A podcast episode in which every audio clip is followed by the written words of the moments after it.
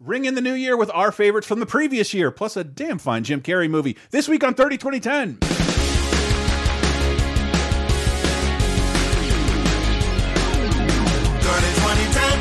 30 2010. Three decades, every show, sometimes associated videos. 30 2010. 30 2010. Surprises and excitement. Yes, we're going to the 90s and 2000s and 2010s. On 30 2010. Ladies and gentlemen, welcome to 30 2010, the Laser Time Network's weekly pop culture time machine, taking you back 30, 20, and 10 years ago. This week we enter the ones. Hooray! Happy New Year. And happy, is this our sixth season? Sixth season. Six seasons. Six seasons. Where's our movie? and a movie. Why would, I mean, if Between Two Ferns got a movie, why not 30, 2010? and I say that loving the Between Two Ferns movie. Uh, welcome to 30 2010. Uh, if you don't know we do, we look at the world, uh, what came out in the best of pop culture, the best anniversaries of movies, TV, uh, even news, if you can call news stories having anniversaries. Uh, still have after six years haven't nailed the intro, but, uh, but we look at the world 30, 20, and 10 years ago to this week, usually with a pop culture bend uh, from a single week. And this week, oh, I'd love having an even year. We're covering the week of January 1st through the 7th in 1991, 2001, and uh, 2011. That was hard to say for the first time. I had it written down and everything. Uh, I'm Chris. I'm one of your hosts, Chris Antista. Who else is with me? Uh, I have nothing funny to say. I'm Diana Goodman. I'm just happy to be out of 2020. It's me, Sarah. We're coming into 2021. Hold on to your butts. It's not going to get better, y'all. Yeah. No, Can't not wait. right away. No, eventually. One day. Eventually. Can't wait till You we know, get to when the heat September. death of the universe occurs. Yeah. Yeah. What I- animal do you think is going to take over the Earth when we're gone? That's Oh, what I want to know. I mean- for narwhals. It's their time. it's wrong. it's, It's, so, it's a seal with a horn. You've, Let's do it. You've already seen it happen. Raccoons, resilient. I mean, we're, we're Oh. basically their biggest adversaries because they're not hunted by a lot. They can be lords of the land and let the narwhals rule the sea. I'm okay with that. That would be cool. Uh, but yes, there's. If you don't know. Oh, sorry. This in this episode is executive produced by Justin Allen and many other fine people at patreon.com slash lasertime. We have a double dose of uh, video games coming at you. Well, I think we'll, we'll discuss more in detail, not only what came out, but um, in this episode, we'll talk about what were the best selling things of the previous year, the best selling video games of the previous year. And um, yeah, sorry. Many other stuff at uh, patreon.com slash lasertime, including a new episode of Sick of Star Wars. We are entering Empire Strikes Back territory. We've just talked about The Mandalorian uh, season two. If you like Star Wars and you think you're sick of it, and then you think you're not because you watch The Mandalorian, it makes you cry. Uh, so, anyway, back to 30 2010. How do we want? We're, we're going to talk about what? Because there's not a lot of movies that come out during the period of January 1st to the 7th. No, Hmm. we have uh, a couple movies here and there that are obviously they're all holdovers from last year. They're things that released limited probably Christmas week, and now they're getting the wider release. So we do have uh, there's some good ones to talk about, but because it's so short on movies and there is zero television and there is no music, uh, I thought it was a good time for us to look back on all the movies that we recommended from Yeah. 1990, 2000, and 2010, and I broke them into little groups, and I feel like we could debate. Like pick one. Okay. Let's make it Totally. Hard. And I think we should take turns reading off the groups. That way, also, you don't have to like do a "we didn't start the fire" Yeah. rapid fire. you know, Arachnophobia, Cadillac Man. Ernest goes to jail. yeah. um, yeah, we can do. We can definitely do that. And oh my goodness, how do we want it? Home Alone is number one at the box office. By the way, January first. People still going to see this uh, after Christmas, New Year's Eve, and I think we'll still be number one into next year. Home Alone, a box office juggernaut. Oh, you missed a little bit of news though at the top. I there. did because this is crazy, and I still don't really know how it works. the first TVs with built-in closed captions, closed captioning debut, and I I remember This as a little a kid deal. as, as as TV shows would premiere, and then oh they built a new sim- they'd yell in stereo, and then they would at this point they're yelling in closed captioning um, at the bottom of every. It's, it's even like hard coded in a certain television shows intros so in stereo, closed captioning, Yep. but a huge deal because it basically allows like a significant portion of the population to enjoy the sound of television without hearing uh, for the first time ever. Yeah, not just, not just disabled folks, older folks. They don't have to turn it all the way up. Or Me. people have people who have trouble with accents. Yeah, or Yeah. people or people who want to enjoy Tenet or understand Or- Tenet. Peaky Blinders. yeah. Yes.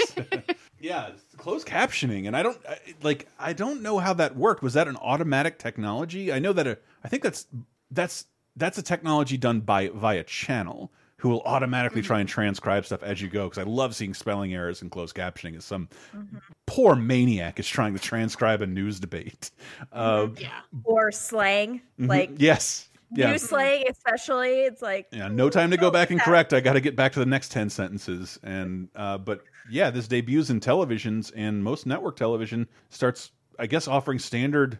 uh, How does that even work? Analog transcripts that accompany on-screen on-screen television stuff. I never used it, so I don't know. Oh. Yeah, I think before this there was like a box you could buy. Yes. It was like a it was like a separate thing, and that way you could get the closed captioning. And this just having it built in of just oh yeah, I hit a couple buttons, usually by accident, and now the closed captioning is up. Or my favorite thing that oh, I can't get it to work with like cable or streaming or anything, but with my analog ass TV, if I hit mute, the closed captioning would come on automatically. oh, that's, That's- awesome. How do we get that back? I It know. was so handy. The phone rings and I could still like, oh shit, something big happened. Wait, yeah. yeah, Yeah, half the TVs displayed in a Circuit City would be showing subtitles just because they were muted. Huh? Right. That was a pretty decent automatic thing to do. Where did it's that go? so handy. I Yeah. mean, because now like with DVR, whatever, that you can pause the live television and it's no big deal. But ah, it was so useful. Sometimes I want to I want to talk I want to I want to watch television and pretend like I'm talking to my mother when she calls me every goddamn day. Jesus, lady, write an email. Uh, but closed captioning makes a debut in America. Yeah. You've yelled at us so much, Antista, but closed captioning is on everything in our house. Like, ask us about a streaming service. We can tell you how to turn it on. Now, see here. Emma and I are both deaf. Yeah. And also, No, Now- no, no, no, no, you are not deaf. See here, this is coming from the perspective of someone who lived in a tiny apartment who would get brooms knocked on his fucking ceiling, like his his his his floor if he was watching something loud past five o'clock. I have a surround sound system with a subwoofer, and I turn and like so. Once I moved out of the apartment into a house, I could listen to shit loud. I listen to shit loud. You guys live in the middle of fucking nowhere, and you keep your television at the same at the same volume my dad keeps NPR on his nightstand. So like, I'm disgusted by your use of subtitles because I can't hear your television either. You need to turn it up. And I go over there and like, I you know I bought a sound system so we could hear the dialogue. That's why I'm disgusted. I just You have a like to sound bar. it- it- it's a, it's definitely a comfort now, like a, a comfort blanket having it on, and I do think it's made me a worse, like a lazier watcher because I know that I can just like read the dialogue if I miss something. Mhm. I don't know. No, I, It's, it's I, probably not good. It's probably I always it's something I always resent about subtitles because you can't you can't simultaneously engage with every emotion in a good actor's face while you're reading Yeah. dialogue, and especially when the dialogue is like slightly ahead of the performance or behind. for Oh, comedies, though it's very bad. yeah, I, I do prefer subtitles with foreign stuff, but it is it's a hindrance. So yeah, I watch most of my Godzilla's dub. Um, but yeah, if there's any lag, it fucks everything up. yeah, I got to I be careful. hate it. But but new why I still haven't I still haven't finished Babylon Berlin season two, just because for some reason the subtitles were lagging and I was like, I can't do this anymore. It's so And weird. I love that show. Because modern show services have been really good about it. Even like Yeah. I've seen Netflix like put subtitles under the subject who's on screen so you're not Mm-hmm. confused if there's a lot of talking. But uh yeah, if you can believe it, like standard closed captioning is is 30 years old. You might have been alive to see the advent and never had any idea. It's kind of a godsend. Uh, someone a long time ago said, like, uh, my husband loves your podcast and I'm deaf, and I would like to see if there was any way I could get down on this. And I went looking into transcription services, and I was just like, if this is pretty, ex it's not terribly expensive, but it's like to spend hundreds of dollars. But then I was like, I was talking, this would open up a whole new audience for us, and like. It's true. And then I think the other person said, "Are we really going to ask a person to read for two hours, like multiple times a week? Would they do that? Uh, read us. Sorry, not like asking someone to Take read. two hours Um, to I read know. us. I- Take I like feel bad. minutes. I feel bad for the transcriptionist trying to sort out all Me that crap. too. Me too. I think it was Oh Diana. they would just have to have like little shortcut buttons for like all the things we say like oh shit sarah said y'all again just do like a capital y like a little tilde okay that's Y'all's a good a y'all. good plural pronoun these days. I'm using it constantly. I love it way more. Mhm. Uh, to- I'm not Hard even to- Southern. yeah, I, I've- adopted y'all. I we need second years. person plural. mhm. 100% gender newt it's great And uh, well, let's move. Wow, are these? They're really movies coming out this week. Um, There are. Sergeant Yeah. Kuba Kubika Man.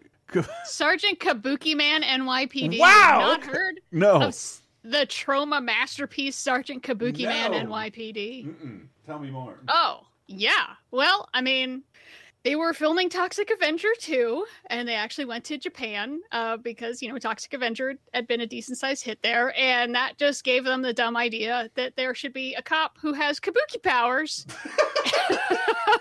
Uh, this, uh, this- Yeah, which which he gets from like a kabuki actor who's killed, and he gets mystical kabuki pack powers, and uh, then he he defeats crime. This poster is the most ridiculous thing I've ever seen in my entire life. It is it is truly a little piece of wonder. Oh, oh my goodness. Who is No, don't know any of these people other than Lloyd Kaufman. He did direct it. Um, man. Yep. Well, it's Troma. What do you want? Um, and then also out this week, Come See the Paradise with uh, Dennis Quaid and Tamlyn Tomita. Um, we have a little bit of that trailer. At a time when the world was at war, they were stripped of their possessions. What are you burning? I don't want people going through our things. Do you think they'll send us back to Japan? I don't know. I've never been to Japan. Their dignity Why are the blinds down? so we won't know where we're going. I'll find you, Lily. But we're Americans. We stop being Americans the moment they put up the barbed wire. and their freedom. My wife is an American citizen, sir. You think the camps are wrong? Yes, sir, I do. Oh, goodness. These are yet another thing I did not know about until I was in my 30s. Yeah, this is one of the only uh, big budget movies about Japanese internment, Yeah. and I am sad to report it's not that good. um, because it's mostly, I mean, it's mostly a romance Mhm. be- between you know Dennis Quaid, who's always a white guy, and Tamla Tomita, who's a Japanese American girl.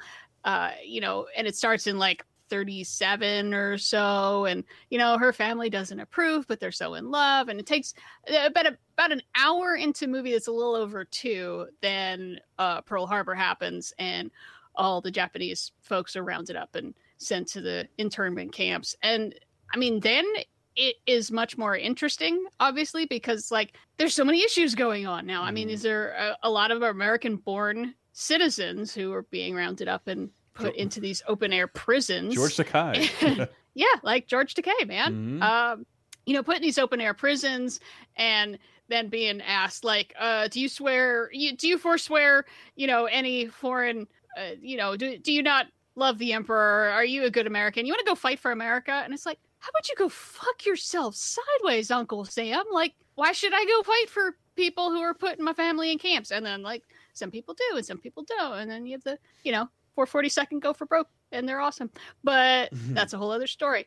But it's I mean it's directed by Alan Parker, who's coming off of Mississippi Burning, mm. which was a big hit and also a message picture. he does have a about- type.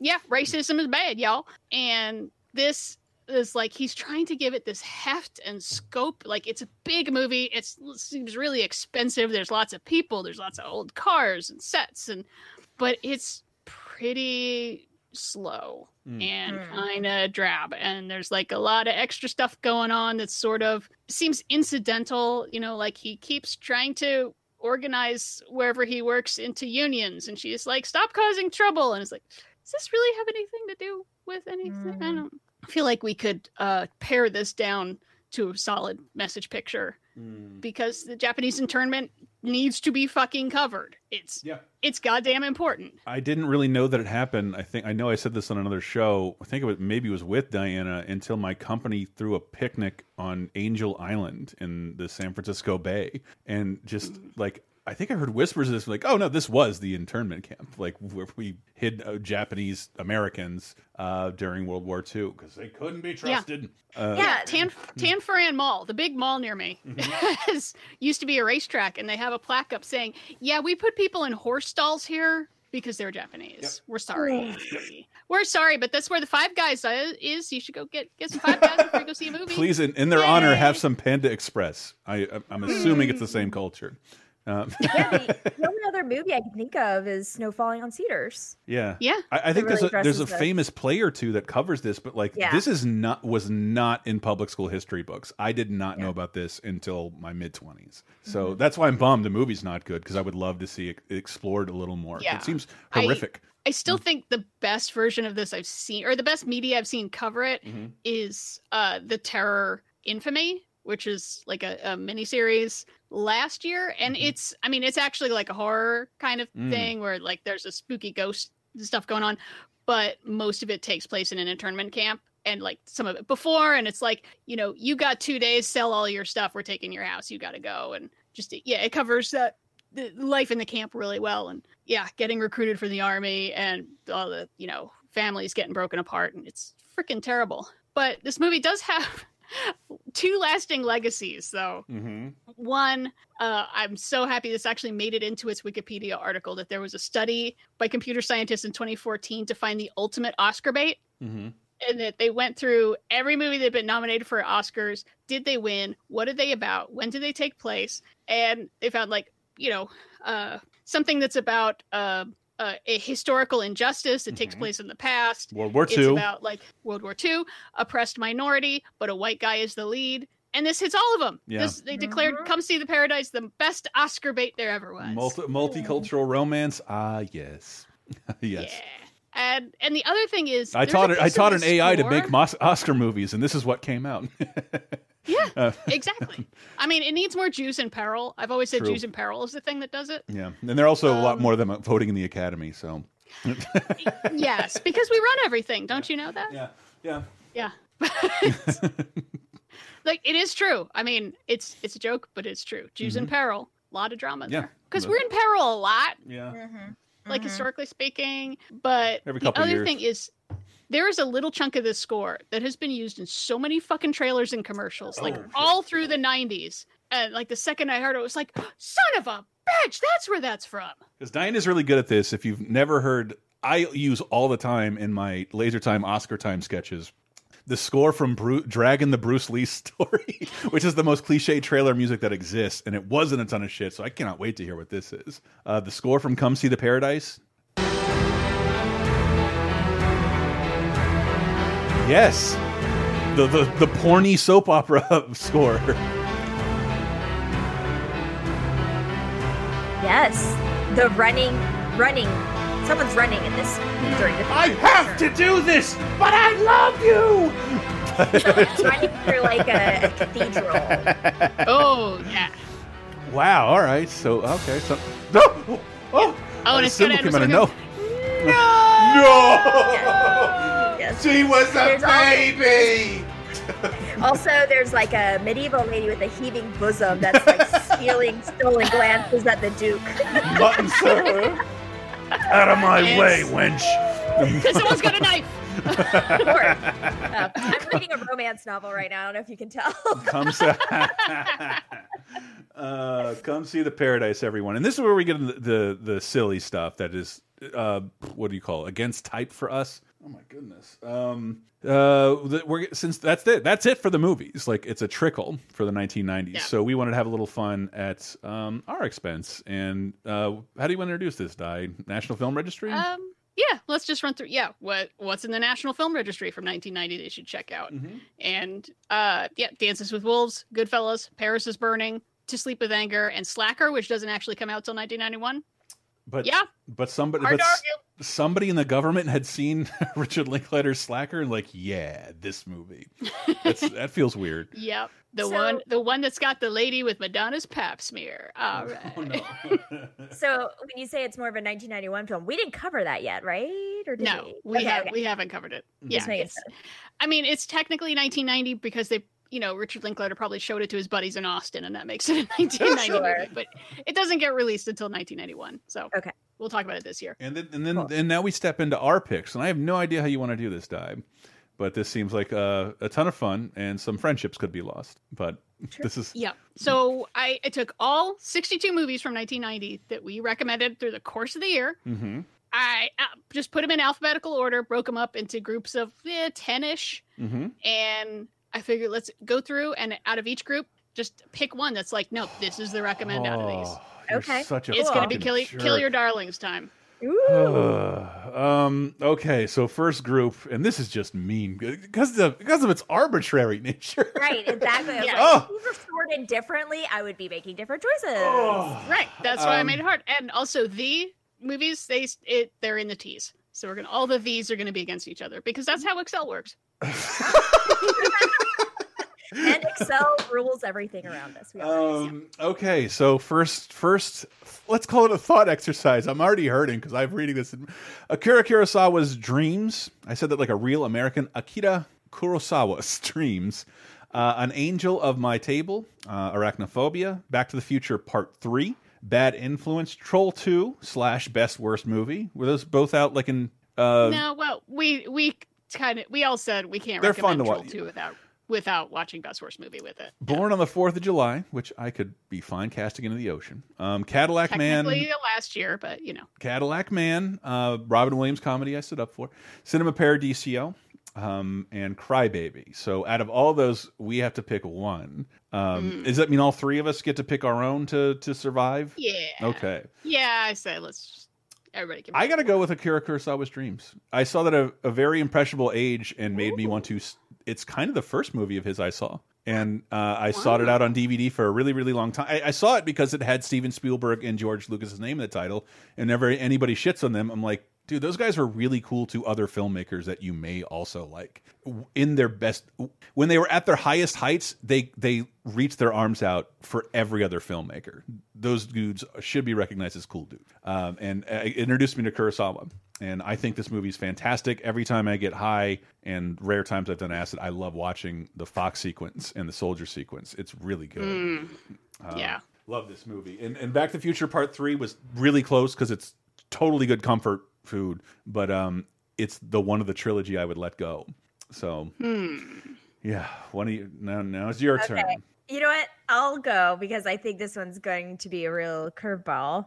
You'd think I'd pick Born on the Fourth of July, obviously, Yes. because I Cat Monotooth. In the center of my heart forever. Mhm. But it's not one that I would want to like go back and rewatch. And looking at this specific list that we just talked about, I'm gonna go with Bad Influence.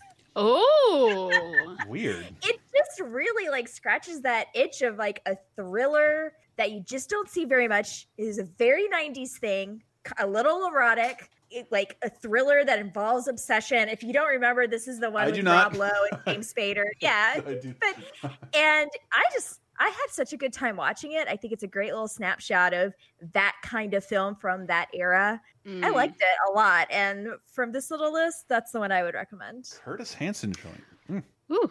Um. Oh, this is tough. Come on, Diana, because save Cinema some of Paradiso. these, some of these, well, like Angel at My Tape, I'm the only one who watched it and will go to bat for it, Mm-hmm. and because it's foreign, but it is really, really good. And s- same with Cinema Paradiso. It's so, so charming. Uh, it's really tough between Cinema Paradiso and, but you know what? I'm just going the one that's the most fun, and I want more people to see is Crybaby. Fuck it, I'm going with Crybaby. It's uh, John Waters' most It- mainstream movie. It's fucking dope. yeah, First one I saw. it's saw. just so much fun. First one that was that was surprisingly easy. But the next one, man, next one hurts. No, me. the next one is real hard. Uh, again, it's alphabetical. these- just these are Diana be tough. mean. Um, from this group, we can only save one movie that are based on our recommendations from 1990, the previous year of 30 2010.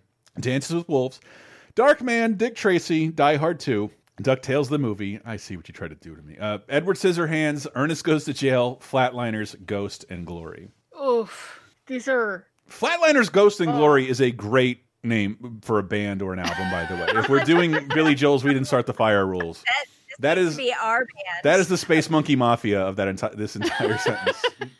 um, save one. this is this is really you know what? hard. You know what? I'm gonna fuck you guys. I think I would. I have a lot of great things to say about Dark Man and somewhat of Die Hard 2 and DuckTales and Edward Scissorhands is one of my favorite movies, but nobody, nobody Jim Varney deserves to be remembered. He's been dead for a really long time, and this is his best movie. So I'm I'm going to like not unlike Spielberg and Lucas extend my hand and elevate Ernest Goes to Jail is one of the finest comedies of 1990. That like if you ever wondered what Ernest was or was about, it is it is stellar. It is really good. We watched Saves Christmas this year. I miss that man tremendously. I would give up like the last three of the four presidents we had if we could bring Jim Varney back to life.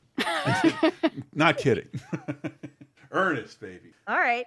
Mhm. Well, I'm going again with my heart. A movie that I love every time I rewatch it. It's so campy. It's so weird. Flatliners. Nice. I really like Flatliners. It's scary. It's thrilling. It's not too scary. It's got the Brat Pack most of it, and you know. Julia Roberts at her most luminous, which is what I say every time I watch a Julia Roberts movie from no matter what era it's from. but yeah, Uh, I love Flatliners quite a bit. Yeah, this is tough for me because Darkman is like the only one of these that I had never seen before, and that I watched this year and was such such a surprising treat. Mhm. I oh yeah, uh, I think I'll go Edward Scissorhansen. Atta Yeah. girl. It's, So, yeah. so, like, can I depend on that if one of you is saving it? Then I don't have to because these are That's three. kind of what I was thinking too. I Alright, figured yeah. I'd Okay. that. Okay, okay, All that right. makes this a little easier on the soul. I'm gonna take the, let me take the next bunch. Okay, go for Okay. it. So the next one we've got Goodfellas, Gremlins 2, The New Batch, Hardware, Henry, Portrait of a Serial Killer, Home Alone, Jacob's Ladder, Jesus of Montreal, Kindergarten Cop, King of New York, and La Femme Nikita. Oof. So I'm gonna go with one that I just took me by surprise this year. I had never seen it before. I loved it so much that I bought the DVD of it. La Femme Nikita. I knew it. Yep, I thought you would. It. it was just so good. And I think about it probably at least once a week, especially just how much I love the heroine who is such a good badass, like strong fighter, and is screaming and crying the entire time. Like she hates it. She's scared, but mm-hmm. she's also very good at her job. And that's the kind of energy we need to bring to life. Like you have to do a scary thing, call your doctor's office to make an appointment or, you know, public speaking or whatever. I think it's important and okay to acknowledge, I hate this. This is scary. I hate every single second of it. It's I'm freaking out, but I'm still doing it. That's important. Yeah. I got, I got. This is, I, Diane. I want to go last here, just because I, I, I think I know where. Look, look, look. Okay, I don't know what to do. You go. Oh, Uh, well, this is really tough because Goodfellas is just sitting there, I know, I know. and it is one of the seriously like one of my five favorite movies of all time. Me too. Uh but then But oh I my mean- god, I have to save it. but ah, but like Jacob's Ladder is Oh another my movie that I just saw this year that I love so much. But no, I gotta go Goodfellas. What? I, who are you Okay, kidding? Thank on. God, thank God. I love Goodfellas. It's, it's the easiest choice. You know, because I have, Yeah, it's I it's like the obvious choice. Like maybe I should just be like, eh, fuck you, Jesus in Montreal. It's a great movie for Christmas. I don't know. If this were a reality show, you'd be trying to get me to save your movie so you could pick Jacob's Yes. Ladder. You didn't do any of that while leaving two of my fucking youthful favorites, Gremlins 2, The New I Batch, know. and Home mean- Home Alone in there. Did we not mention that whichever one you don't pick will be destroyed and erased from No! your memory for ma- forever? You'll never be able to watch No! it ever again. Just like a Facebook meme? the universe.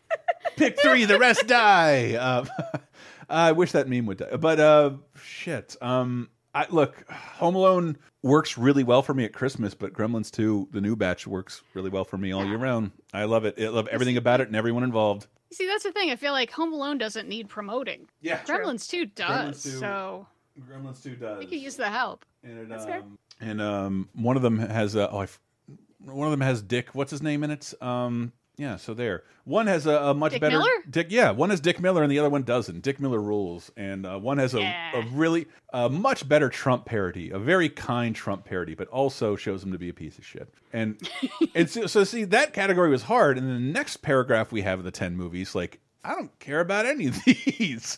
Um, All right, I'll, then I'll take this one, and Okay. then you take the last two categories. How about oh, that? Okay. God, okay. All right, so this one's got Memphis Belle, Mermaids, Miami Blues, Misery, Mo Better Blues, Oh. My Blue Heaven, My Left Foot, Postcards from the Edge, Predator 2, and Presumed Innocent. These and are- I think These are Paris great. Birding should have been in there too, right? No. Yeah, no, yes. Paris is Burning should be in there. Mm, Who cares? See, this is this is super hard. Our- but it's because I, it's, I say that because like we should all be tripping over ourselves to save misery. Misery is the one above and beyond you must see movie in this bunch. it's so great that I don't even want to like. I'm not even going to go there because I figure someone else will kick for that See, one. this is how this is why this is hard. Mm. Yes. So for me, it comes down between Paris is Burning and Mermaids. Mm. I mean, Paris is Burning is part of the canon. It's extremely important, and we are seeing its influence today in TV and movies and culture and everything, even more than probably 10 years ago or 20 years ago. But Mermaids is just a delightful, just such a little delightful jelly donut of a film. So, really hard for me to say. I'm going to give it to Paris is Burning, though. It really earned it. All right. Mm, yeah. I'm yeah, I'm stuck because Mo Better Blues is So good. really good and Denzel Washington's fantastic in it and I feel bad that I didn't even mention Glory earlier. I'll save misery for you, Uh, Dime. Okay, if you save misery I'll for save me, then Misery. I'm gonna go. Oh God, my left foot is so good. But, uh, I'm going postcards from the edge. Fuck it. I- R.I.P. Carrie Fisher. That might have been mine too. I I really like that movie. I, I that's one of those like I vaguely remembered it. I rewatched it and I was like, I want more movies like this. Hollywood, get off your ass. I had a I I, had a loved s- speech prepared for defending that movie. I love Star Wars and Carrie Fisher so much, and I started reading her uh, autobiography over the break, and it's nice to have things from her that aren't Star Wars that are also excellent. And Postcards from the Edge Yeah. is fucking excellent. It holds up as a as a straightforward comedy, like better than almost anything on this list. And yeah. As as a, a true to life comedy, uh, there's nothing like I'll I, I love the things in the next one, but like uh, it, they're not. It's not the same as Problem Child. It's, um, speaking of, is this is this the All right. paragraph I Chris, take over did you for? pick one? Or are you? I did. I, I saved Misery? Misery because Misery Okay. is a perfect film. It's a fucking perfect film. Um, Yeah. love Misery. I watched it Yeah, again over the I break. No complaints, man. Okay, we got some really tough calls coming up now. All right, Problem Child, Psycho for the Beginning, Pump Up the Volume, Quick Change, Reversal of Fortune, Robot Jox, which is like that's a good bad movie, so I almost feel like Yeah. it shouldn't be here. Rocky Five, State of Grace, Teenage Mutant Ninja Turtles, The Field, and The Freshman. Freshman. Mm. Y'all go first. I, I'll pick up. Um, I know which one I would pick. Look, the one I. All right, Di, you go first. Okay. Okay. Now I'm okay. I'm kind of relying on Chris to pick up the one that I want to say. Pump up the volume because because I'll take it. Well, see, I was going to say pump up the volume because I'm I'm counting on you for quick change because quick change is also an under recommend, just Yeah, it's really underappreciated movie. I do lo- Reversal of Fortune is like the best of that kind of movie. Yeah. I I do just kind of love Reversal of Fortune. Mm. Uh but Pump Up the Volume was the one that was like, this is the biggest surprise. I was expecting cringe the whole way through because I watched it as a teenager and I loved it. And it was like so much better than Yeah. I expected it to be as a grown up. Yep. That like that's the movie I want to grab people by the shoulders and be like, everyone should go see this. It's it's very weirdly like a rebel without a cause from like mm-hmm. The '80s generation. Like Yeah. any a, Yeah. a, a young person of any age can enjoy Pump Up the Volume. It's fucking excellent, and it's one of the few things I saw feedback on. Like they were right about Pump Up the Volume. Like this movie is really Yeah. fun and works really well. So it's it it may be Christian Slater's finest hour at the end of the day. So please don't sleep Yeah. on Pump and Up the that's tough Volume. because like oh State of Grace is like that's a really good really good. and yeah. I I, I know every every word of Problem Child, but uh, did, did you say Pump Up the Volume? I'm gonna say Pump Up the Volume. So I'll, I'll because you asked me to, I'll, I'll do quick change because I, I like. Thank you. I, I, this is our one alliance, though. I'm not going to do this again. Uh, uh, just because uh, Bill Murray cared enough to want to direct this movie and make this movie, despite not a lot of other people wanting to make this movie. It is the best thing Randy Quaid has ever done outside of uh, National Lampoon's movie, and um, really don't. I, I don't know. I love this fucking movie. I think it's hilarious, up and down and and it's got Phil Hartman in it and a great Geena Davis performance. Uh, a wonderful comedy heist movie. You might notice the Bill Murray clown movie, which he's in that makeup for like 20 minutes, and the rest of it is like fun, like trying to es escape. They, should, they could have called it Escape from New York. escape New York. Yeah, Escape from New York. Um, and then that was really hard for me because like I think The Freshman is a great comedy, and the Teenage Mutant Ninja Turtles Yeah. is probably the movie I watched the most out of any of these. It's a game changer Mhm. for sure. Ugh, I hate that I just said that. Uh-huh. But yeah, The only It's- movie Bill Murray directed ever, ever is Quick Change. So like, and it wasn't, it, and nobody was defending. it. And I remember like, "Where's the DVD?" for like twenty years. Like, I want to watch Quick Change again. it was good. Yeah. Um, TMNT though is was such a big deal when it came out. It's almost like are you saving TMNT for us? no, of Oh, course God not. but me, I loved The Freshman as well, and it was Mm. definitely one of the movies that like stuck in my craw from when I was a little kid. I was like, I remember a movie that had Matthew Broderick and a lizard. Um, so I really liked that when I rewatched it, but There's a I have to Komodo go with dragon. Reversal of Fortune. Yeah. Uh, It was camp. It's camp to the nines. You're always But- gonna get, But it's a good, and it's also a really good legal thriller. It is, and I love that too. and I mean, Glenn Close and Jeremy Irons sashaying around. I just love. I just, I really enjoyed it. It was a surprise for me. It was like a TV movie that was like a notch better than a TV movie. Got to tell you, I've never yearned more for a majority male co-host since we say until now. You guys abandoned TMNT out in the wind. Unbelievable. All right. Unbelievable. So the next, the last but not least, the final round of movies to save Okay. to throw away. Another toughie. All right, here we go. Yeah. Uh, Hunt for Red October, Rescuers Yes. Down Under, The Witches, Three Men and a Little Lady, which only one of us defended. Mm-hmm. Tie Me Up, Tie Me Down, which I think only one of us watched. Total Recall, Tremors, Vincent and Theo, Welcome Home, Roxy Carmichael, White Hunter, Black Heart, and Wild at Heart. So this is packed with things where only one of us backed it. True. Not necessarily, because it's very easy for me to say Total Recall. Total Recall is is the best Arnold movie ever made. As much as I like the Terminators all together in one big bundle, this is the best single Arnold movie ever. It's the it's it's maybe better than RoboCop as far as Paul Verhoeven goes. It's inc it's incredibly violent. It's of the era. They'll never make anything like it. I don't know why they bothered to remake it. It is so gross and big and expensive and nasty. Um, it is super R rated. A woman has three titties, for God's sake. Like, And then she gets mowed down horribly. Yes, she does. We just watched a bunch of it last night, It's- or a couple nights ago. it's great. It's so great. It's really good. I Mhm. loved it. Total Recall's an easy. It, otherwise, it would have been like a Rescuers Down Under, which is a movie I love dearly. I might watch it after this. I might eat a big adult salad and watch a little boy pushed over a waterfall by an eagle. Yeah, that's nobody's ever nobody's done all of that in combination ever before. I'm shocked. I know. I'm fat, Sure. so it's this Find is what has to happen. Yeah, I'm fat. This is I got COVID fat. It's not just that my pants are uncomfortable now; it's that my pants don't work. And unless I want to spend hundreds on new pants, baby's got to eat some salads. anyway, off Okay. off base right, here. Di. Oh, this is tough because we have a bunch in here that I know I'm the only one who will go to bat for Vincent and Theo, or Tie Me Up, Tie Me Down, or White Hunter, Black Heart, or probably Wild at Heart. Um, which is tough because I really like all of those. I think And I think you're mushy for Connery because he died this year. Yeah, and yet I think I am going with Hunt for Red I October it! because Ooh, but- again, it's like this is the best of this kind of movie. True. It just doesn't get better than this kind. Like, yeah, My this husband. sort of, like, secret cat and mouse thing. It's like the ultimate dad movie. Every dad loves this movie so much, and I'm not sure why. It's just really good. Yeah. This is uh That's- this I- this will be in the sizzle reel on Diana's slow reveal as a Russian spy. It- like It's like, yeah, I just look at all these, and besides Total Recall and like Tremors is really close I second forgot. on this. Tremors was in here. Oh, I Yeah. I should have stuck my neck That's out for Tremors. really You would- close. Oh. You would not jettison Total Recall for Tremors. But Tremors, mean, Tremors is, is the movie without the big budget. It, it achieves the same heights as Total Recall, genre wise. Uh, I sorry, Yeah. it's your turn, sir. I should not. Oh no! I and I I'm pretty sure I watched Tie Me Up, Tie Me Down, and I Yeah, I watched it before. it. Yeah. but I'm. I mean, yes, I did go to bat for Three Men and a Little Lady because I do think it is Don't like a this. family film Don't and do this. perfectly serviceable and enjoyable for a family film. But really, I'm gonna have to go with The Witches. Duh.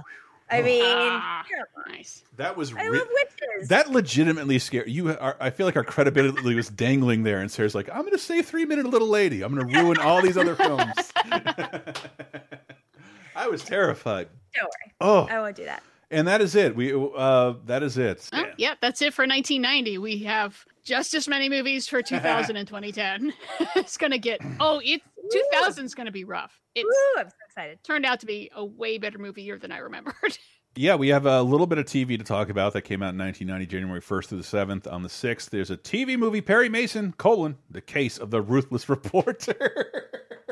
oh, it's perfect for the Trump era. Lugan Press. Uh, Raymond Burr, uh, Barbara Hale, Jerry Orbach, and Philip Michael Thomas. And I don't I don't want to shit on Blossom, but like man, it was lucky it was up against the Fresh Prince because I watched every episode of this, knew all the better. Boyfriend's alcoholism and uh, brother the ambulance driver, and whoa, Joey Lawrence. Uh, Blossom debuts this week, uh, starring Mayim Bialik, Joey Lawrence, Jenna Von Oy, and this opening theme, which I still use the word my opinionation. Getting all depressed. Head up your pen and papers. I watch Really this every week. Really borrowing from the Cosby. Yes. Uh, just dancing on a soundstage is your opening sort of situation. Um, I, yeah. I I was shocked Wait, to find at out. what point was it my prerogative? I remember it being my prerogative. No, my opinionation. By opinionation. Bobby Brown. Um, the the theme song.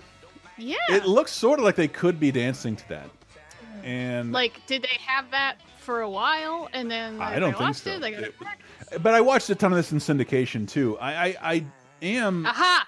I am right. The original theme music in the pilot was Bobby Brown's hit My Prerogative, which was featured over the first season opening credits format Okay. Blossom dancing in her bedroom as she taped herself on home video. Between, between production of the pilot and the regular series, the producers hired Dr. John. Fuck yeah! Mm-hmm. and yeah, had my opinionation. Now, why? I don't know that I saw the pilot to Blossom, but why is that mm. in my head forever that My Prerogative should be the song? I maybe it was that first season. That's all you saw.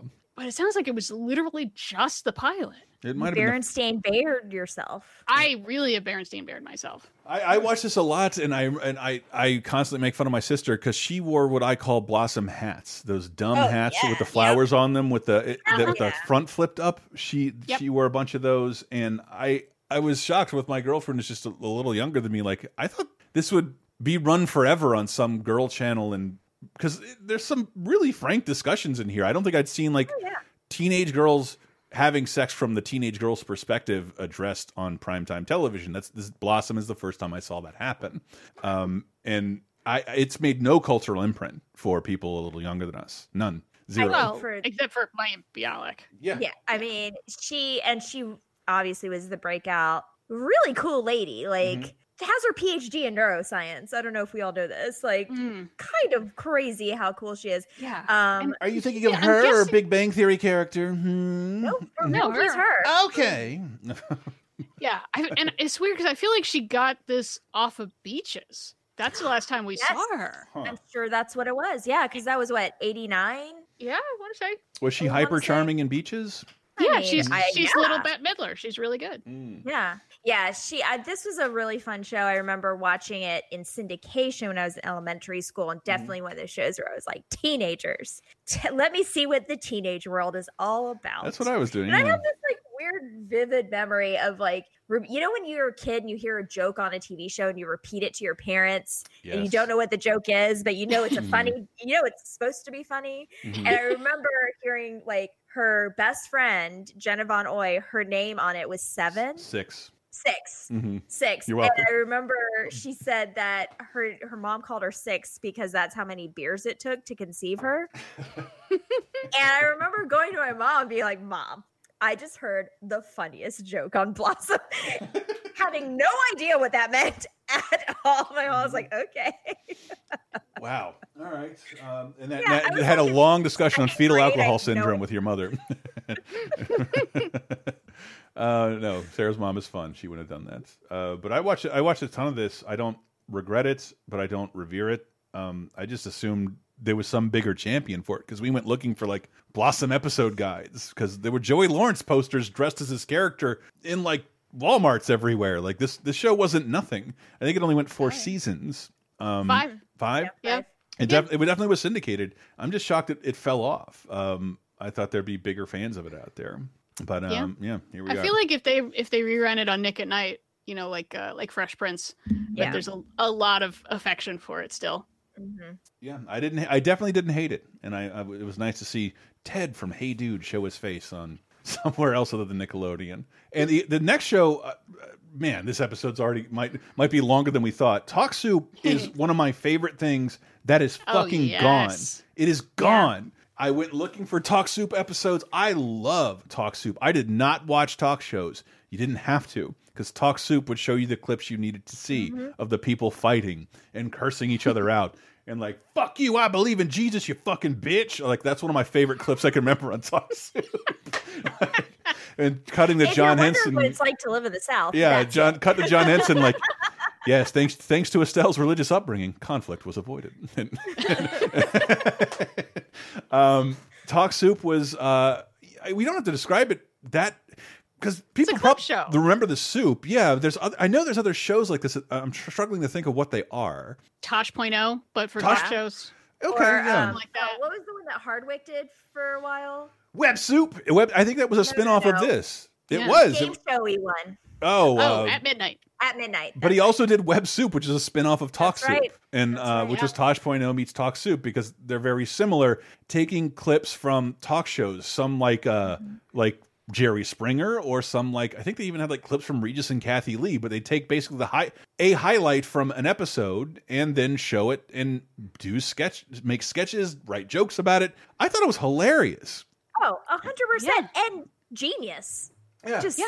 absolutely genius, especially because it was airing during prime time. So, Mm-hmm. like everyone who loved those kinds of shows, but were not at home to watch it during the day, could kind of see your your sports center of talk shows. Yeah, basically, if- is what you're looking at. and if you were a teenager- way to put it. Yeah, if you're, you're a teenager with a ton of time, it ran like four times a day. Mhm. and, and if you saw something funny, oh, I don't want to describe it. You saw something funny and you weren't taping it, you could tune in later on, like, oh shit. That's where the alligator starts singing because that's what talk talk soup was super irreverent. I, I swear, I'm if you gave me a longer uh po like longer soapbox, I might talk about it the same way people talk about Letterman because it was like irreverent and silly and mostly a sketch comedy disguised as promoting talk shows, um, which I think was its sole purpose for being on E. And, And also, I mean, it gave us Greg Kinnear Yeah. and John Henson, who I John love Henson both of those and- guys. and the- Hal Sparks, Hal- and then finally Aisha Taylor. Yeah. Tyler. and then and then Joel McHale. Yeah. Oh, so yeah, that's right. talk talk shoot. I mean, it still kind of blows my mind that Talk Soup was daily, Yeah, Yeah. and it oh, ran wow. for eleven years. Yes. eleven and then years. it was the soup that was weekly Mhm. and mostly looked at reality shows, but also talk shows, and that ran for another twelve. yeah, Mm. yeah, That's and, insane. and it gave us uh, Greg Kinnear was the first host starting in 1990, and I never saw an episode with Greg Kinnear. Um, I had I looked Huh? at clips looking into this. Yeah, I, I, John Henson to me was one of the funniest people in the universe, and he Skunk quit Boy. the he skunk boy. He quit. The, he quit the show and then went to like go do this this show. I remember trying to track down the pilot with my TV guide, like where is John Henson? And he shows up years later on Wipeout. But like I lost Yeah. John Henson for a long time. I thought he was hysterical, and I, I wish I could show you, but like. E has done nothing, I guess, because they don't own the rights to the clips they're using. But the, the show's gone; it's gone. Like, and all all of its legacy is gone. Um, you can see a little of it. The Joel McHale show on Mm-hmm. Netflix. He's using a lot of the same crew, and hmm. so when you a, a little thing that's charming about it is that you eventually got to know the crew. You got to know that the sound guy Tom liked to drink, and they do little sketches of him like surfing on beer bottles and shit, like super lo-fi effects. It was super charming, and, and, and some of that was left over in the Joel McHale show on Netflix. So that's the only thing that's archived that you have. To I mean, I feel like if we talk about talk soup and then later on the soup, we have to have like at least a nanosecond of silence for all the poor PAs and staff writers who had to watch hours and hours and Oh hours of yuck. talk show. I think Steve Agee did that for a little while. He's talked about it on podcasts before, like just having to like watch hours of Ugh. the worst talk shows you can imagine just to find like little nuggets. And they and you gotta imagine, like after you do that for like even a couple weeks, your your scale of what's entertaining or what's funny has got to be adjusted. You know, like Yeah. probably the first couple weeks, you're like, "This is hilarious. This is good. This is good. I'll pull this. I'll pull this." And by like week seven, you're like, you're gonna basically have to like break your own arm off for me to like pull this clip and think it's Yeah. funny. Yeah. I feel like at week seven, I'm like, how do I get uranium? Humanity must be destroyed. And- also, here's a funny clip of a dog. and and and big shows like Oprah and Letterman refused to give their clips over. So like it was like R Ricki Lake I think wasn't down either. I remember Richard Bey and and shows like Yolanda. Richard Bey being like when people would describe the talk show format as like it's all a bunch of fucking dwarves and lesbian bikers and uh like no except for Richard Bey. That is what that show is. That that is exactly what that show is, and it's ridiculous and it's trying too hard. But Yolanda and Montel Williams and like all like this C tier talk shows that are mm-hmm. absurd and ridiculous. I had such a it was a it was like a show, a recap show about daytime talk shows for people who didn't like that format. That, so you could make fun of it, and it, I, I love it. I love Talk Soup, and it's gone. It's all gone, never archived, except for I have on uh tapes somewhere in this room. The, it had a bunch of great guest hosts too, and the Mystery Science uh, robots. Tom and Crow hosted an episode of Talk Soup.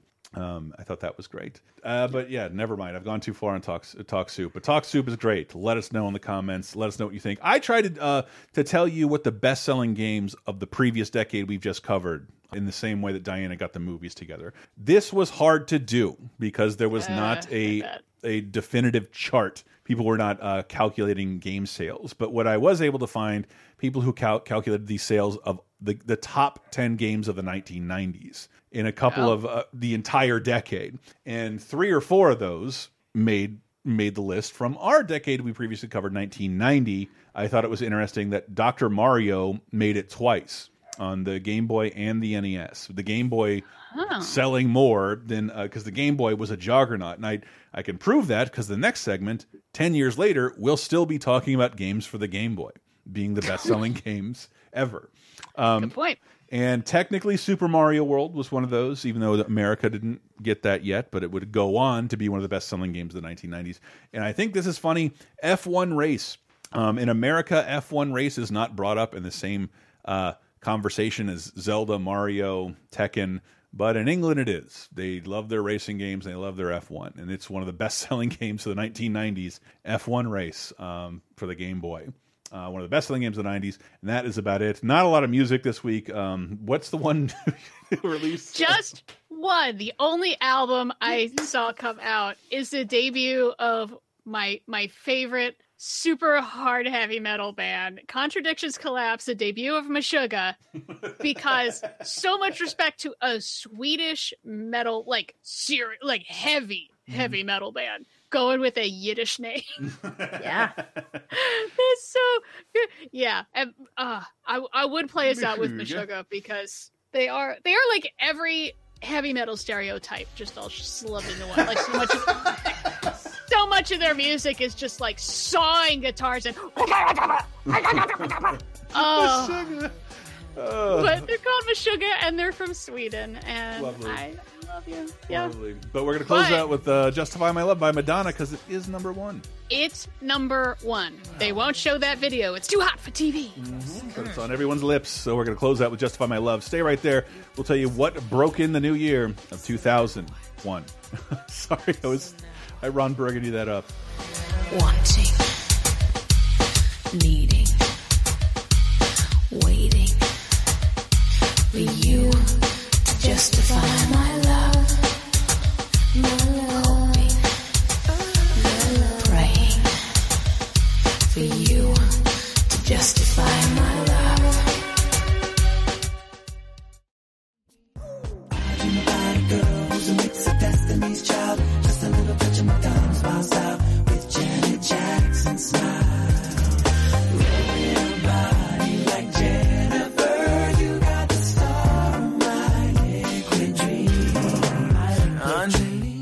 Coming in with O Town, O Town baby on the charts this week with Liquid Dreams, literally a manufactured band coming our way.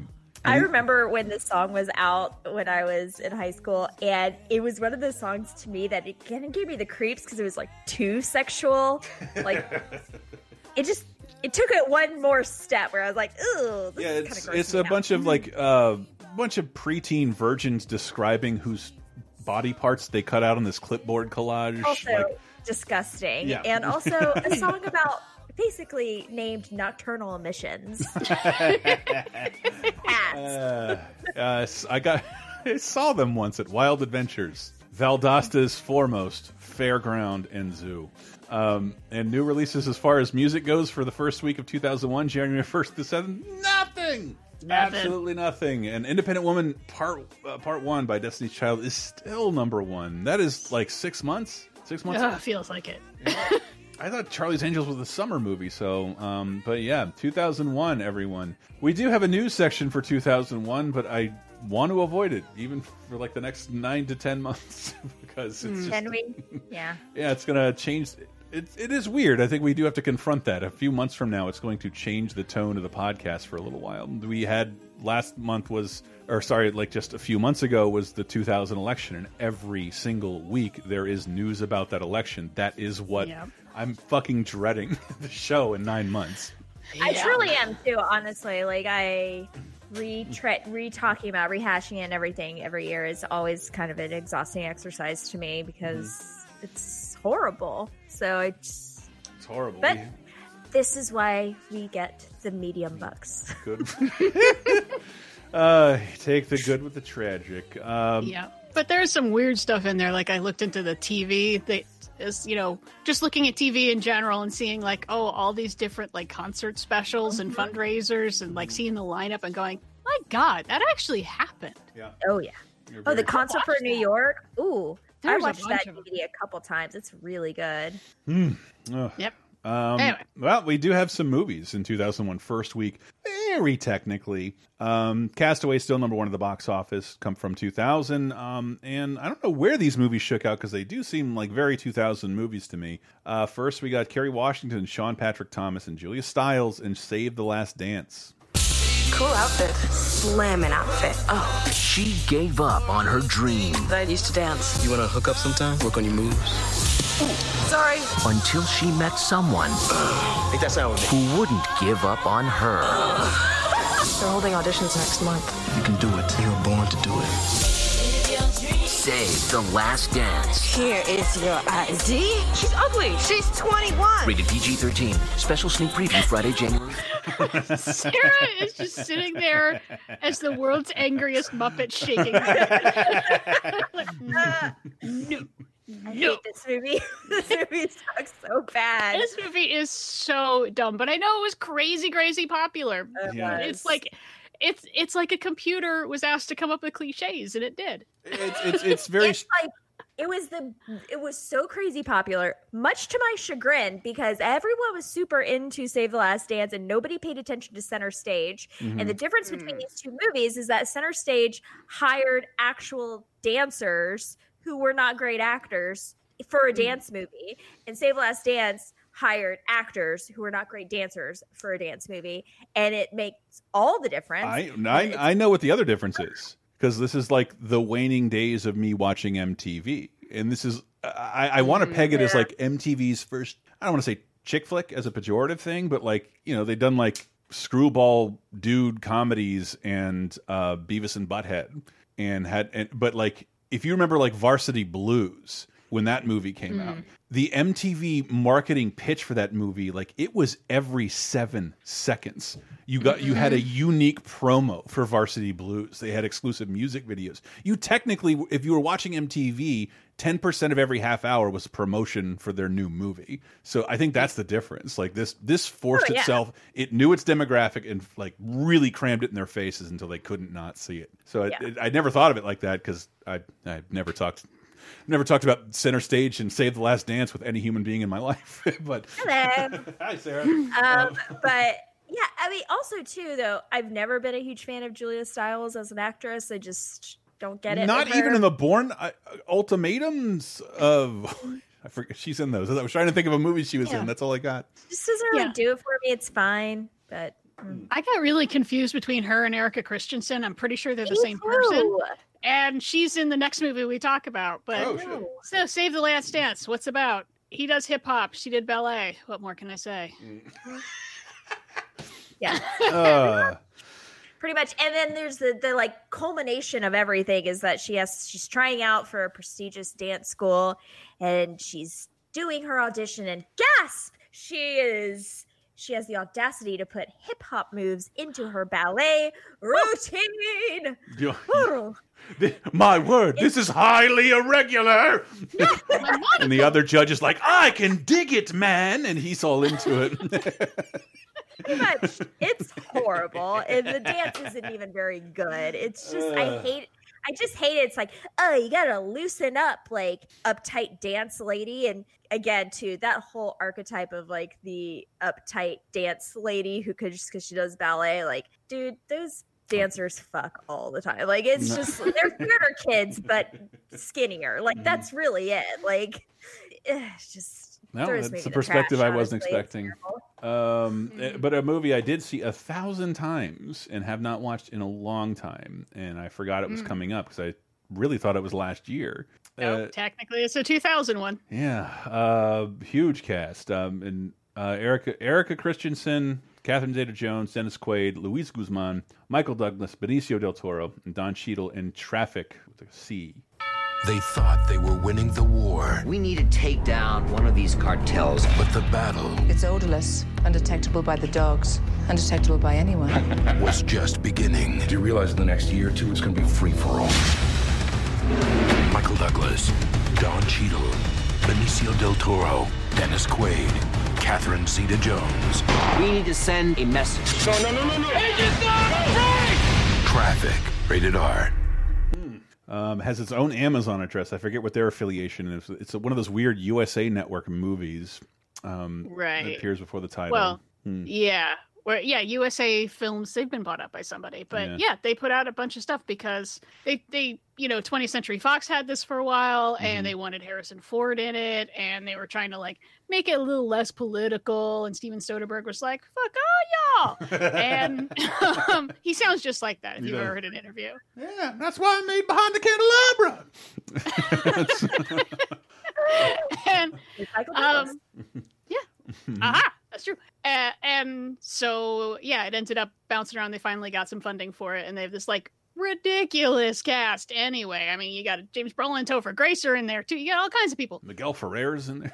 John Ah. Slattery. Love Miguel Ferrer, and um, yeah, I mean, this is one of the best movies of the year. Period. No holds barred, and it's also very influential because 2000 is when we really, just to get like technical, we really start getting color correction, digital color correction in movies. Holy shit! Yeah, I, I'm glad and you if you want to talk about how influential this movie is, think about any movie that takes place in Mexico from now to the end of Yeah. time. Yeah. Yes. It's awfully yellow Yeah, there. Th- their sun, is. their sun is just part oranger. A big part of it is because of traffic. And this is something Soderbergh had already done with Out of Sight, where he Mhm. does very color correction. Like the stuff that's in Florida is very golden yellow. Mhm. And then when they go to Detroit and everything's silver, you're like, oh, fuck, I'm cold. Like, damn, that Mhm. really worked. And here he, he dials it up quite a bit, where it's like, if it's Mexico, it is yellow. It's America's blue. Yeah, America is much more like silvery, blue, gray skies, and because like he's working, he's working as his own cameraman. He does have a cinematographer, but like he's got a very specific thing. So this is a big, sprawling cast, a big, complicated thing about drug cartels. Mhm. You know, from the American side, from the Mexican side, and here's where I have to rant about the Oscars of the years that we're talking about Uh-oh. because this always happens, but 1990, 2000, and 2010 are especially obvious where you have a movie that pushes the medium forward and is very influential, and a movie that is incredibly old fashioned. And the old fashioned movie always fucking wins. right. Mm. Always. We got Dances with Wolves versus Goodfellas. Mhm. Here we've got Gladiator versus Traffic. And in 2010, we've got King's Speech versus Social Network. Mm. It always happens. Oh, Benicio del Toro, he, he- he got the Oscar for this, didn't he? Yeah, he gets the Oscar Best and supporting. he freaking deserves it Mhm. because he's a character that is so restrained and plays his cards so close to the vest Mhm. as this like is he a cop? I believe he's a cop in Mexico. Yes. But like uh, the cartel is like, you have to do this for us. And like this corrupt general is like, oh, and you're working for us now. And he's like, uh huh. And trying to figure out how do I not get more people killed and hurt, but not let anyone know how I feel ever, because that will get people hurt and killed. Mm. Yeah, I, I really good performance. I think did I think I made this is based on a, a very that a very short-lived subgenre in American film was the movie based on the British miniseries, and this is based on a Yeah. British miniseries Traffic with a K. and Oh, and I I saw that, and I, I get them confused all the time as a result because this this moves breathlessly as opposed to Mm. traffic's like with a K is very slow. It just Mm. feels this feels like such a quintessentially American movie though Right. because it's about the American war on drugs and Right. I, I don't yeah, I don't remember much about Traffic with a K, but it was one of those Yeah. things that was burning DVDs every week and somebody had to watch them. And I watched this Huh. over and over again and I, I, I there's something about it that made me not want to go rewatch it, but I think that's because what Diana's describing and that how influential it was and that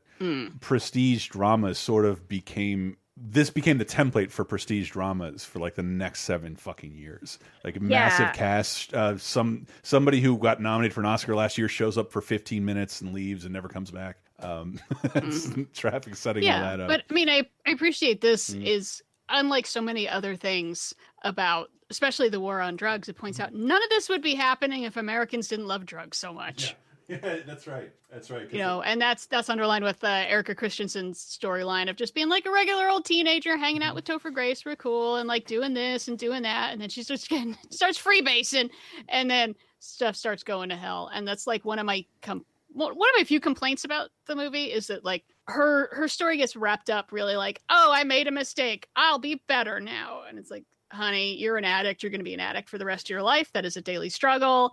And like her low point is shown as you know fucking a guy for drugs and he's like not a lot of black people in this movie and but her her dealer is and i'm like mm, i feel a little uncomfortable right now except for don Cheadle, who's like the only good person.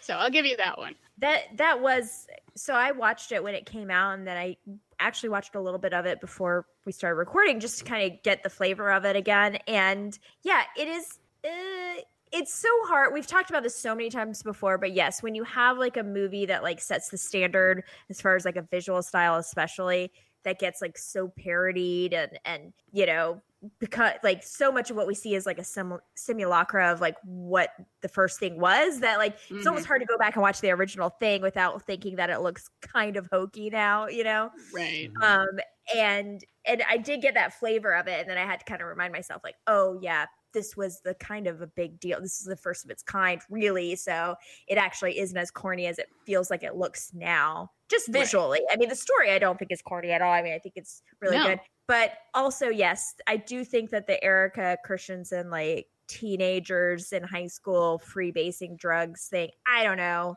That part to me seems a little silly but that wasn't my experience in high school. I don't know. Maybe that was other people's experience in high school. To me like her descent into drugs seemed so swift and Yeah. so like a to b. And i mean i do know that there are definitely high profile out, people out there who've had their struggles with drugs certainly and have really like fallen off a cliff but to me that was kind of the hard thing for me to buy was like her being like number three in her class in this like tony high school than to just like fall off a cliff so fast and Yeah. like i don't know. It is a little it, that was hard for me to swallow but again that wasn't my experience in high school so maybe maybe that is true for other yeah people. but then that's one of those things where it's like i i've never been in the situation so i don't know but mm-hmm. like there are some drugs it's like i'm never going to try that and i don't understand why anyone would. Yeah. Like, I'm, I'm the opposite. does her does heroin really have such a great reputation or crack the first time you smoke crack you're like this is what my life needs right now. Things have been going well for me but if i try this crack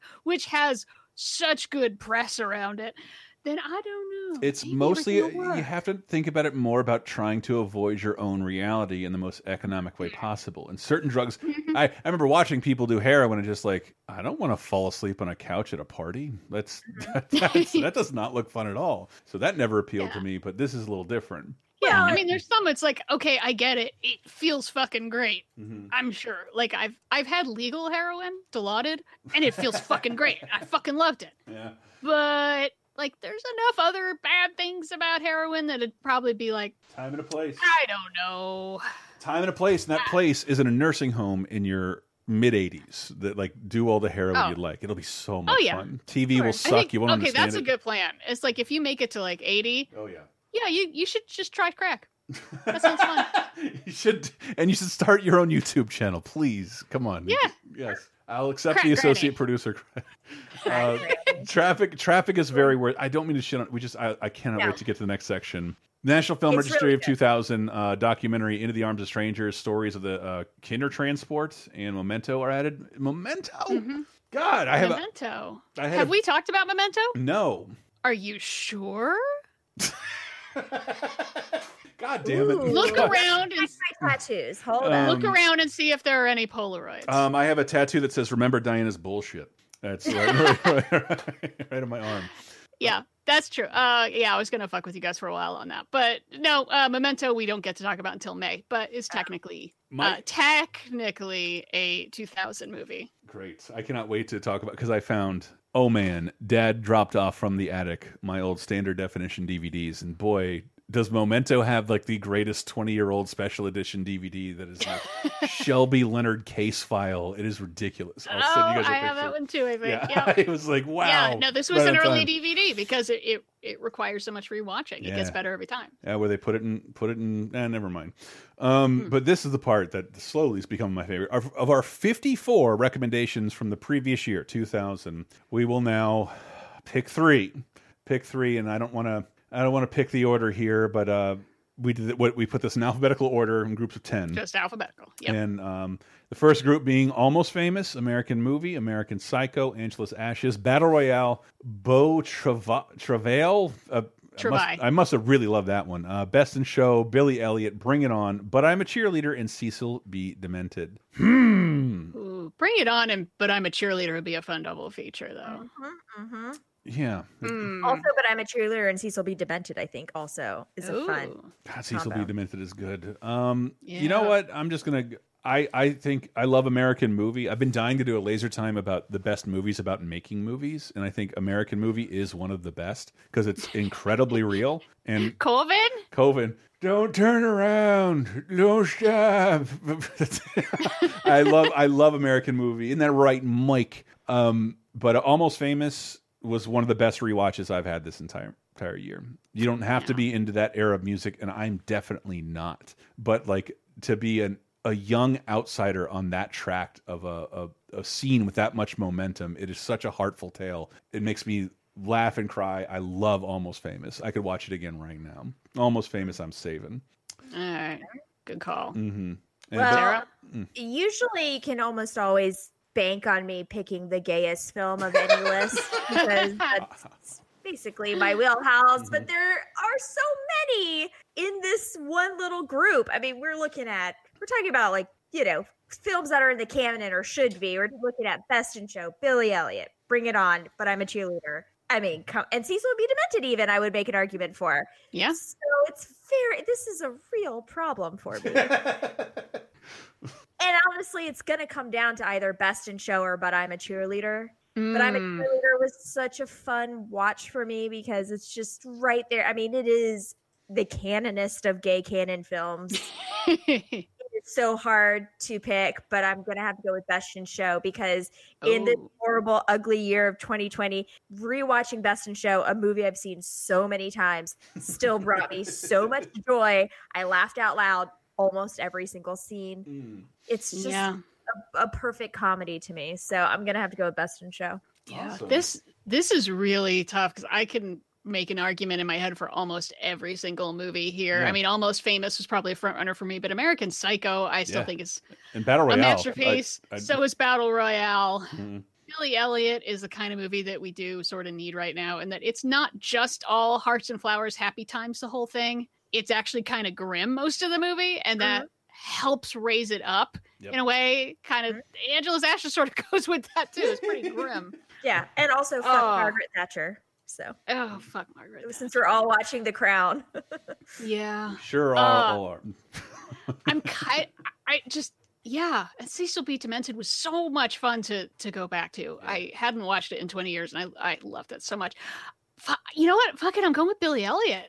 I'm gonna go with the the good the feel good movie. Love As much as Battle Royale is a really tough call, and same with American Psycho. Like fuck, I love those movies all so much, but Billy Elliot is one I feel like a lot of people haven't seen, and Huh. or they haven't seen it in 20 years, like me, and realize it- it's again the kind of movie. It just could you just make more movies like this, please? Yeah. Like yeah, Love it's it. got all the parts and they all work so well. And little Jamie Bell is so good.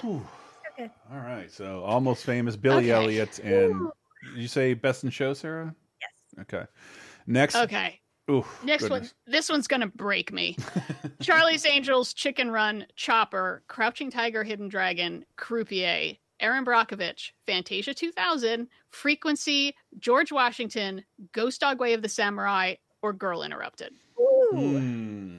This is so painful for me. Hey. Not, not, not. I would say only not for me because I know what I would choose. Chopper any other time. And Chopper, Mhm. by the way, is my favorite movie that for some reason is on YouTube in good quality in its entirety and not officially, and no one ever cares. It's a great film.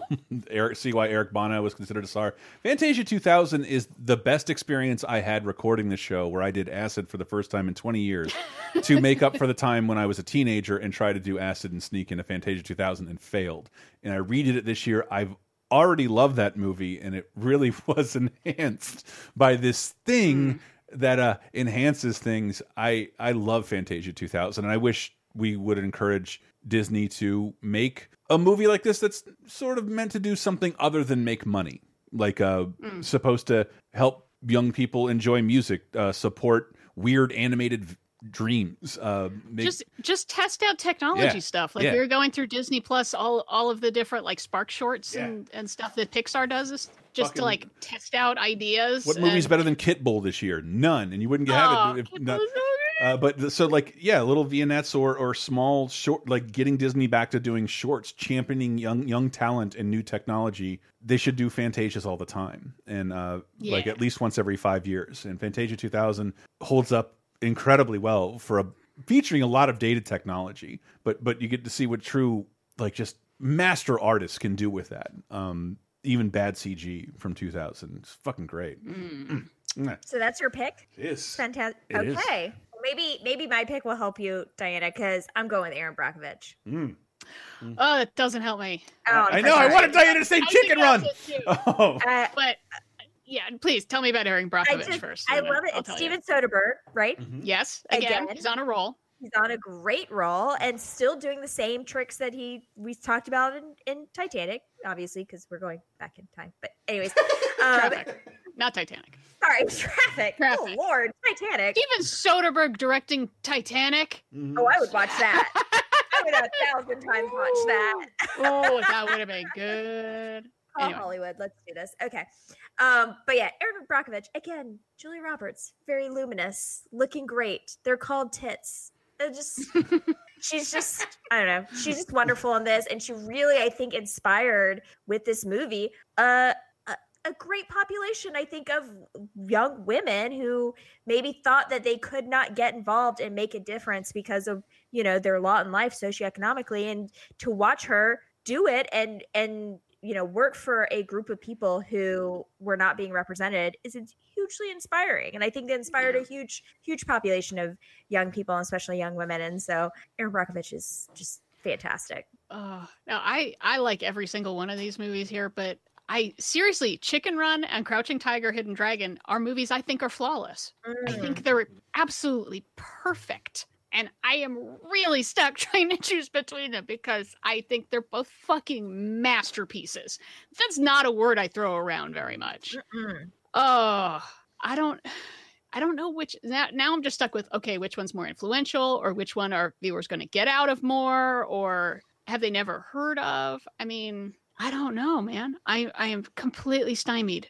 I love them both so so much. I I guess I'm gonna go with Crouching Tiger, Hidden Dragon just because it's it's a bigger epic movie. But Chicken Run is one that too many people slept on. It's so so good, yeah, it's excellent. so good. But I didn't So want to be a pie. I don't want to be a pie.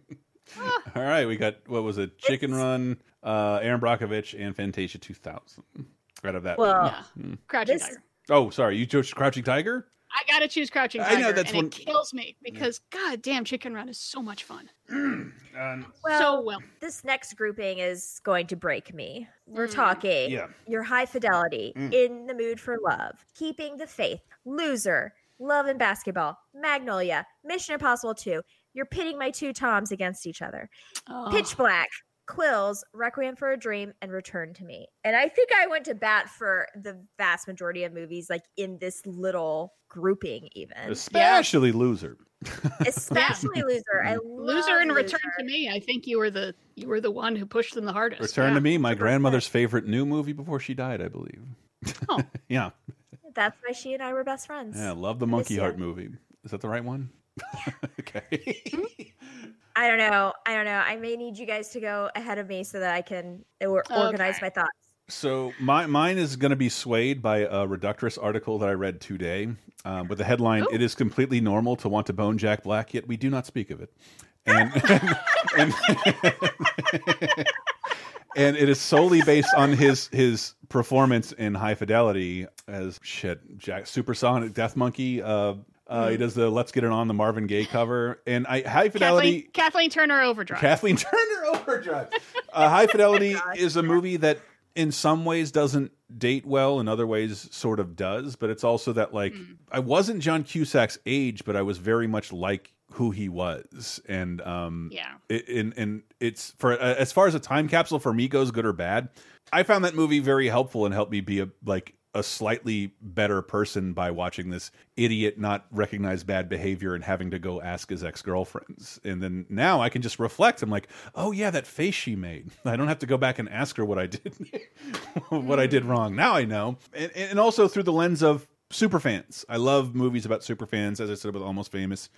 I really I really did like High Fidelity a lot. And um, I think it's I wish we could see more movies like that now. Love movies about Yeah. superfans. Again, it has Alright. problems. I get it, not defending all of it, but yeah, High Fidelity. Oh, I mean, yeah, this is tough. That was probably going to be where I was going to end up Mm-hmm. because I feel like that's a, a movie that entertains you and can and like is so incisive about emotions Mm-hmm.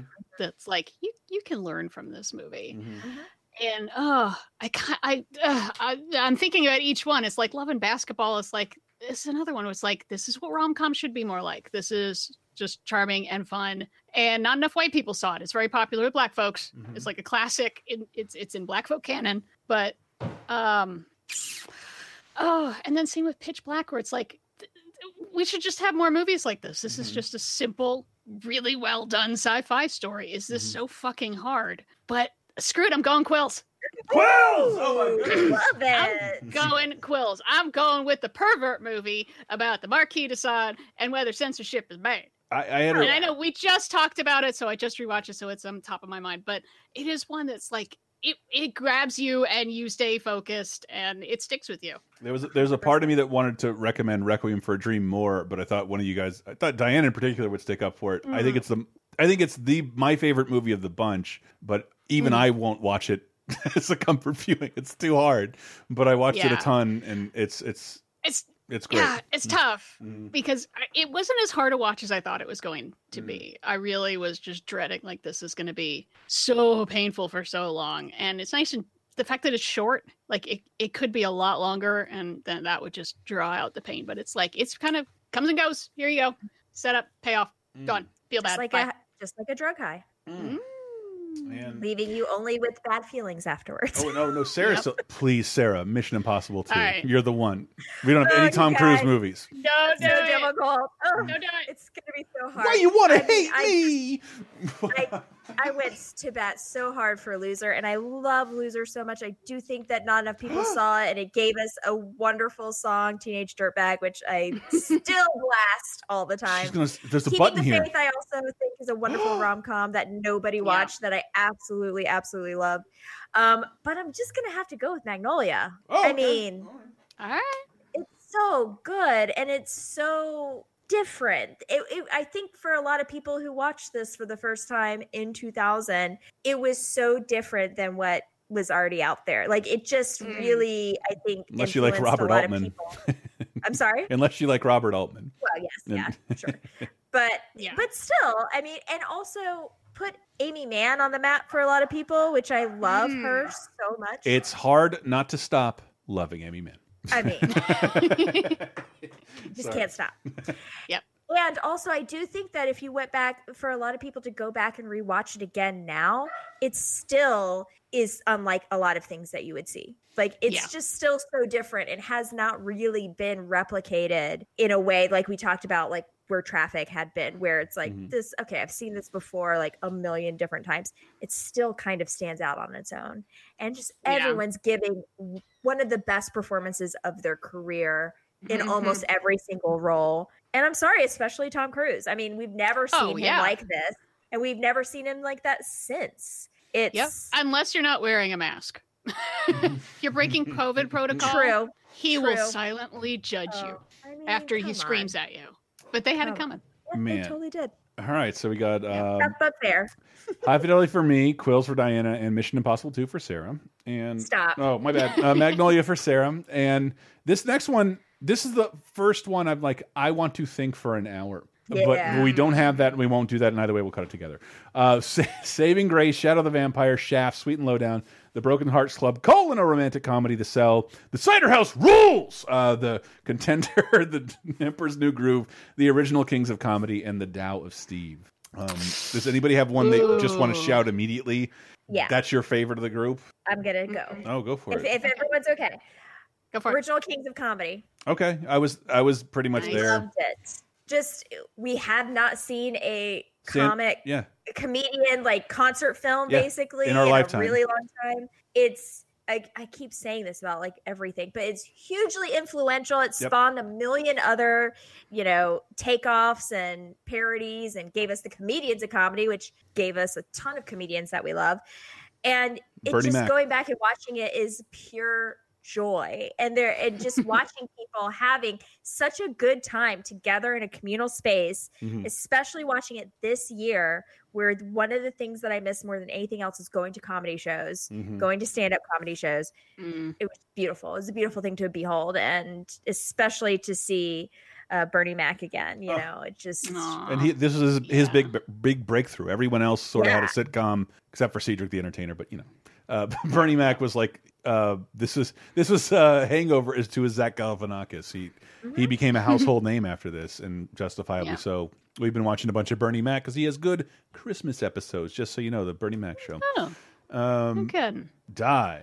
Oh goodness. All right. Well, this is a this is tough because it, there's a whole bunch of indie movies in here that I feel like people haven't heard of that they would like, like Saving Grace and Shadow of the Vampire. Um, and I mean, I've talked extensively on this and other podcasts about the Emperor's New Groove and what a what a fun surprise that was for me and how much I loved it. But I'm going with the Contender. I feel like Fuck yes, Die. Contender yes is is a movie that is always applicable and really fun to discuss afterwards. Uh huh. And wildly relevant right now. It's always relevant and I mean it gets a lot of stuff right and it gets a lot of stuff wrong and it's fun to talk about that and politics and gender and sex and muckraking and and President Jeff Bridges. I mean, come on, man. Yeah. it's so the, good the contender is it's like it's not a great film, but my god, it is fun to contemplate and talk about later. Like it's a really good discussion prompt Very of well a done. movie with really Yeah. good, really good performances. So Totally. Wow, I, I don't. I, 'cause I honestly don't know what to do. I, I if I had to guess, I would I would have thought Diana would have chose Shadow the Vampire because that feels like one of those movies that's made for Diana. And it really is catnip for me. I mean, come on, it's about movie making and Draculas. I'm gonna, I'm gonna let one of you guys choose for me because I don't know. I, I love the movie Shaft. I've watched it a lot, um, the remake, but I've also watched a lot of Sweet and Lowdown. I don't want to be the guy who picks the Woody Allen movie, but it's a great Sean Penn performance. It's really good. Yeah. Um, uh, but I'll just I'll choose Shaft because I just watched My Name Is Dolomite and I have black exploitation on the brain. The Shaft 2000 remake is so much better than it deserved to be. Yeah, yeah. I, I actually It en- is enjoyed really good. both Shaft trilogies, if that's possible. Um, but uh, I do like Shaft. And the next one, the next one, can I read them read them off real fast? Titan it, AE. Oh, so to recap, we chose uh, Shaft for me. Uh, Di chose the contender, and Sarah chose the original Kings of Comedy. I'm happy with that. Nice. The next, the next Yeah. grouping, arbitrary though it is, Titan AE, Titus, uh, Topsy Turvy, Traffic, Unbreakable, What Lies Beneath, Woman on Top, Wonder Boys, X Men, and You Can Count on Me. I just want to flex a little here. I'm having a tough time here, but I think I can bet what both of you would pick. oh i mean I, it's for me it's not even a question You are Wonder Boys. of course And I'll let you explain why in a second. And I want to say Diana would go traffic, but I think she'd go Titus.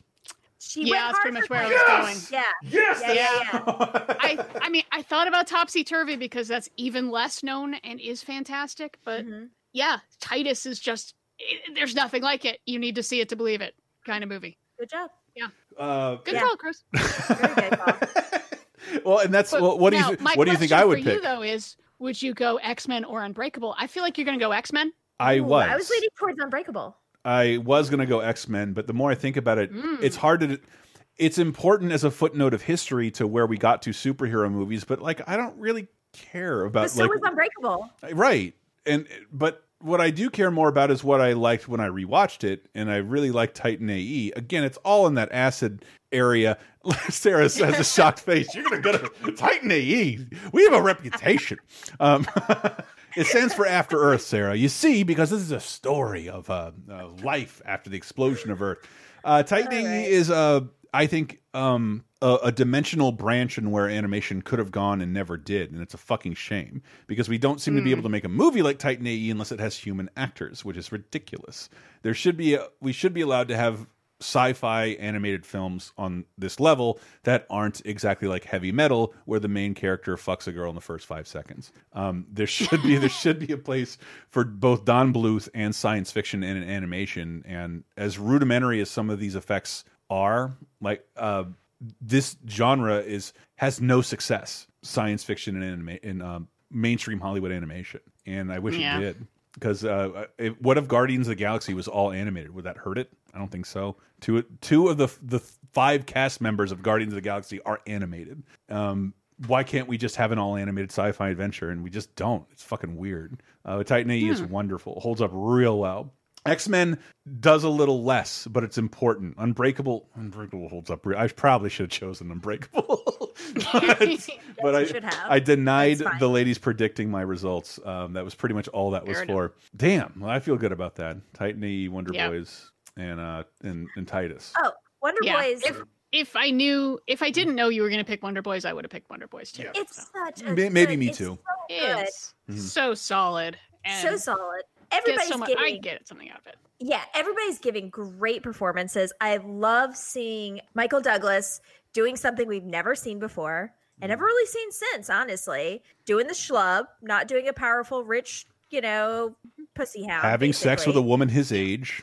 Yes, yes. and it also brought me, I mean, personally, this movie means a lot to me because it brought me to one of my favorite authors of all time, Michael Chabon, who just the book I cannot recommend enough. It's so good. It's just as good as the movie is. So I just, yeah, this movie is a perfect, perfect movie to me. I love it. Yeah.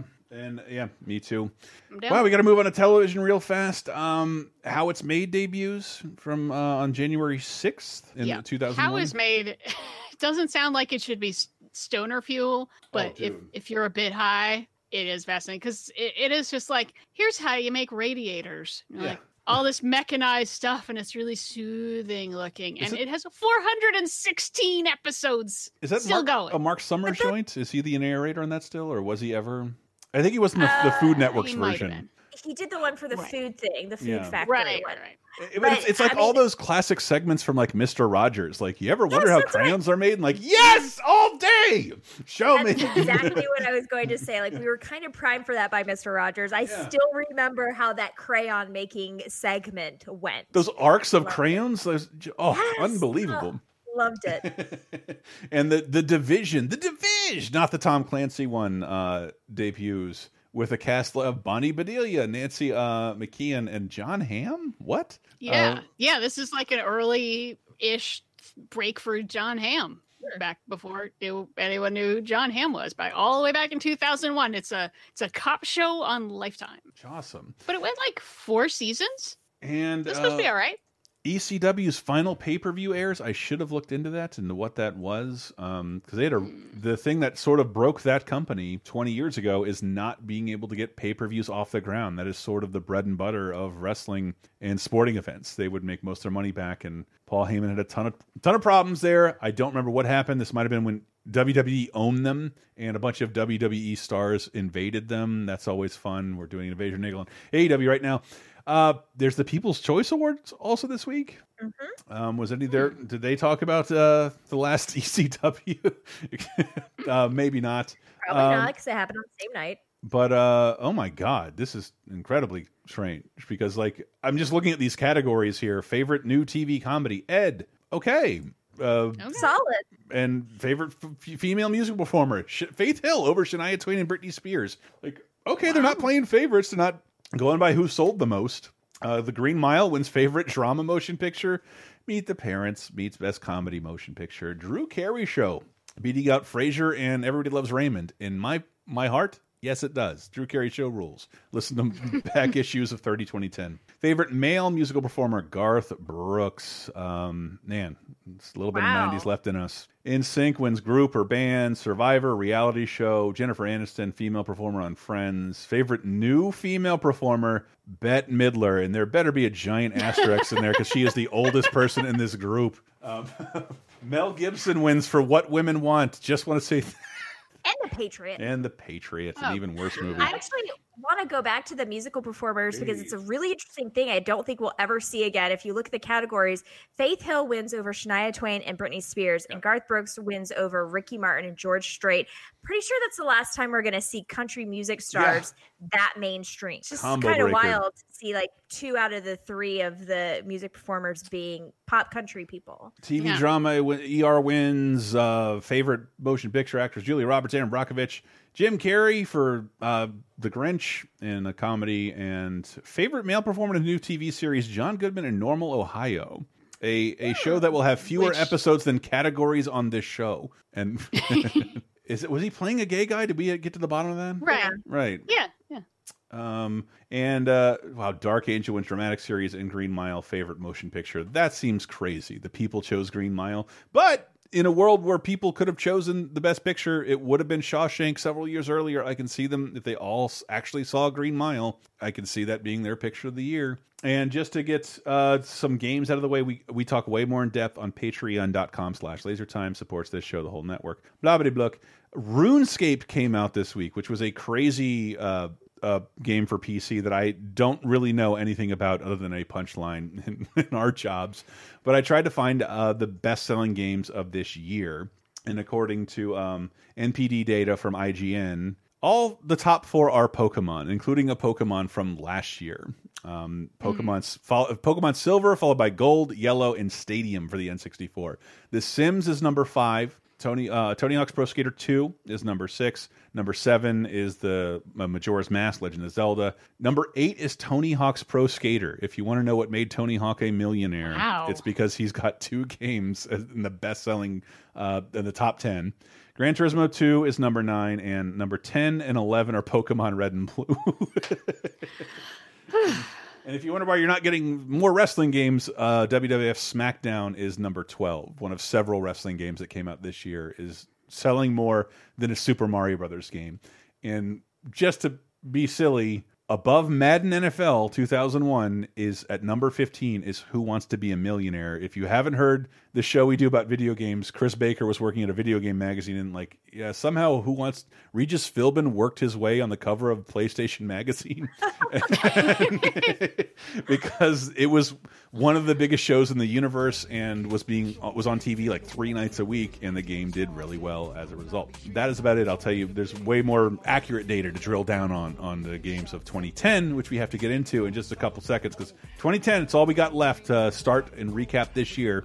Doing both at the same time. Um, let's close out with uh, True Colors by Fredro. Fred Rowe? I cannot be saying that right. Yeah, Fredro Starr and Jill Scott from the Save the Last Dance soundtrack. We will be right back with our final, yet first, decade. The words of these are rainy days. My man got popped at an early age. His college fund saved, flipped into his early grave. They say the good, the young, we're headed for them pearly gates. Straight up, man. I can see through you, man.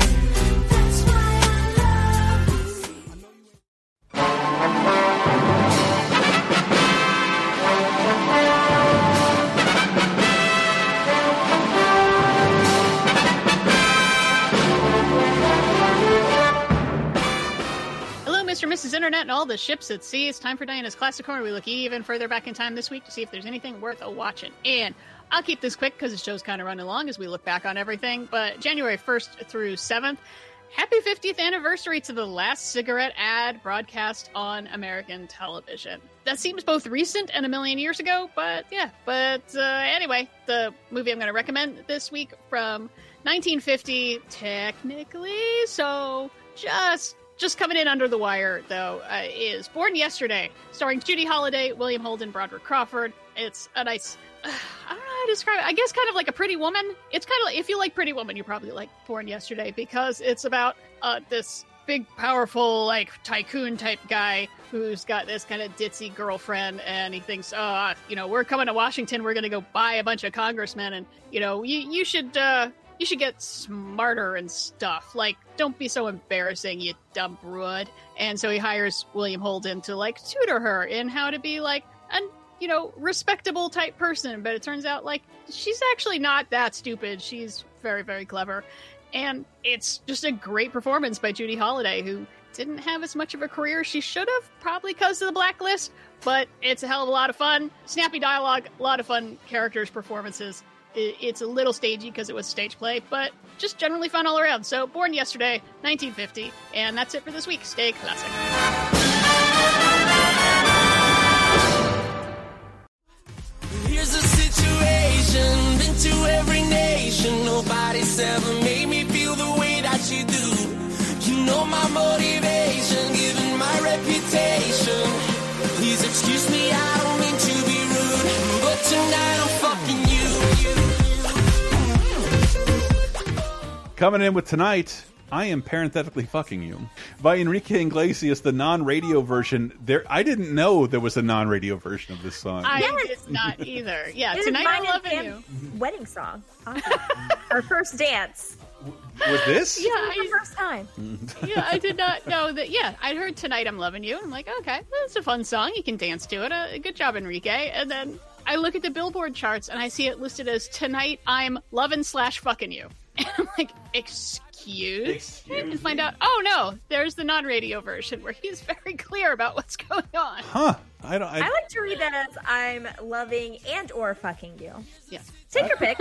I like to read it as uh, good in song, bad in text, fellas. Be careful. Uh, you don't- you I don't- did not know One of those you Enrique. Iglesias. I didn't know he worked so blue. Me neither. I- Whoa. So azul. Um, yes, Firework by Katy Perry is still number one um, on the charts. Uh, take that, Enrique. No matter who you're fucking. January 1st to the 7th. We have a little, a few more movies that are released this week. Um, most of them bad. Uh, True Grit still number one at the box office. Uh, Casino. I know it moved up. Oh, it, moved it up. moved up. Okay. Yeah. Holy shit. Uh, and Casino Jack is out this week. A wonderful Jon Lovitz, Kevin Spacey joint. I, I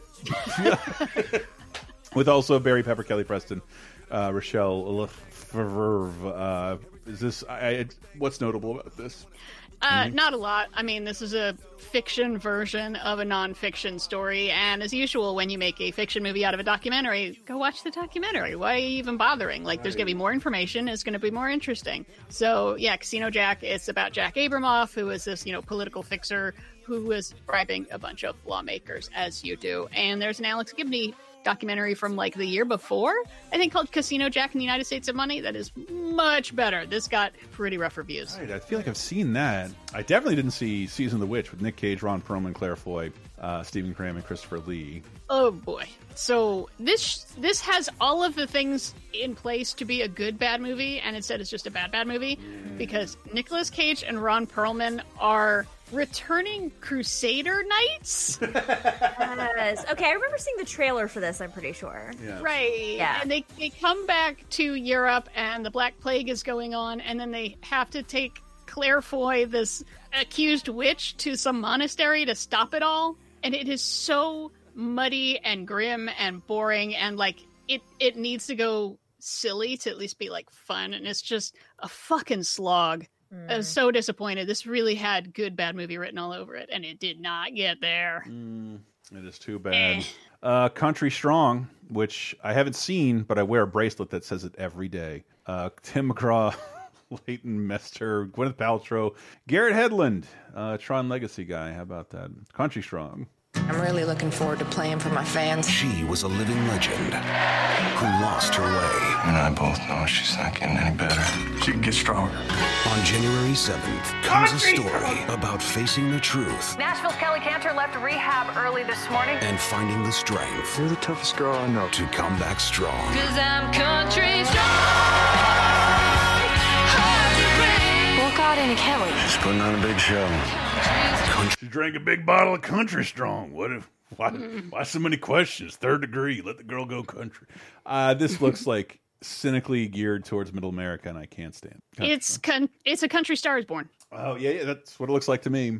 That's it's totally what it is. Mm-hmm. and I kind of respect how old-fashioned melodrama it is. Mm. About you know, Gwyneth Paltrow is this. She was the biggest country singer, but her demons are getting to her, and she's going to rehab, and she comes out and oh, what she needs is to feel the love of the audience, and that'll make it all better. And like, it has a lot of problems, but I kind of enjoyed it in Mm. that way of like big dumb melodrama. I think it was Roger Ebert fucking nailed it. He was like, "This is the best movie of 1952." It's like Awesome. it seriously is Star is Born with a little all about Eve in there. It's just incredibly old fashioned. And it got kind of savage, just I think people just don't like Gwyneth Paltrow. Yeah. Except uh we keep forgetting she can sing. She sings wonderfully. Just talking And- about duets. Yeah, exactly. And so it is extremely not for everybody, but I know there are people who really love this. It's like their their sort of guilty pleasure, like a dressed up Hallmark movie, and it's like, cool. No, it's I I respect the old fashionedness. Don't Mhm. see that a lot. Mhm. No. And Yeah, I'm So- sad. I'm sad I missed out on that just because I really I love country music, um, Hmm. and I really like these actors, and I feel like it would be right in my wheelhouse, and I just didn't get around to it. But it's definitely one that's still on my list. It's funny because this movie and the next movie we're about to talk about, I remember distinctly were the last two movies on my physical Netflix list, like Mm. queue, before I like just cut off the physical queue and just went straight to streaming. These were like the next two that were coming to my house, and I was like, meh, I'll get to them. I I remember seeing your Netflix queue back in the day and like this is a huge problem. They just made this. You cannot you maxed it out when it was 500. Yeah.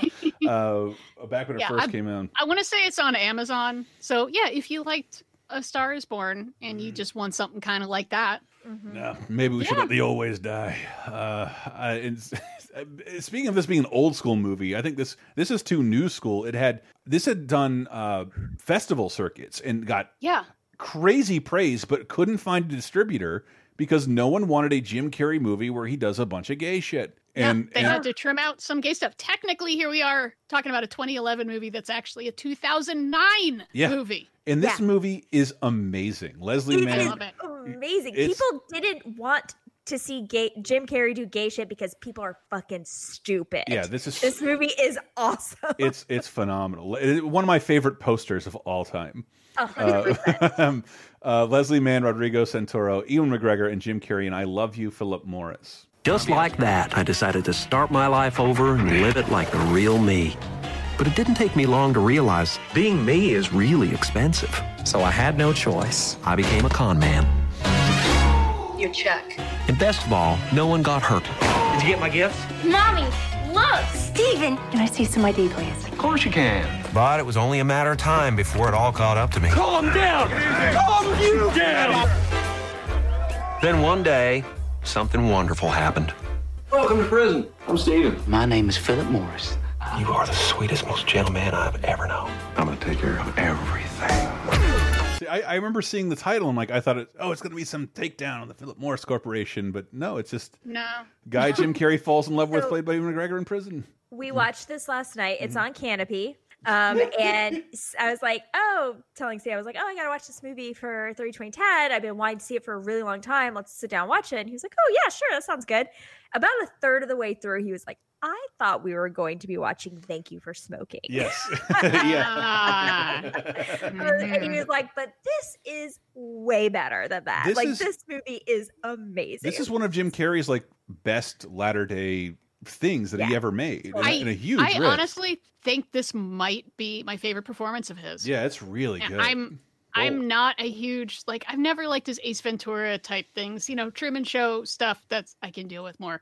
Mm-hmm. But he does so much in this movie because I mean it's based on a real guy who is an incredibly good con man and prison escapee. Mm-hmm. He busts out of prison a whole bunch of times to just go keep running cons just because he he is in love with his boyfriends at various times and just you know wants wants to pamper them. Mhm. it just wants to show his love by stealing a bunch of money and buying them nice things. That's Well- all he wants.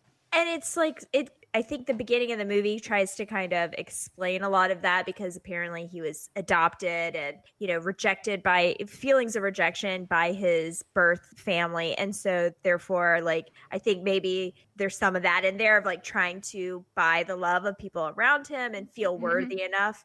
Um, but also he's a genius and and and, and also pathological and Yeah.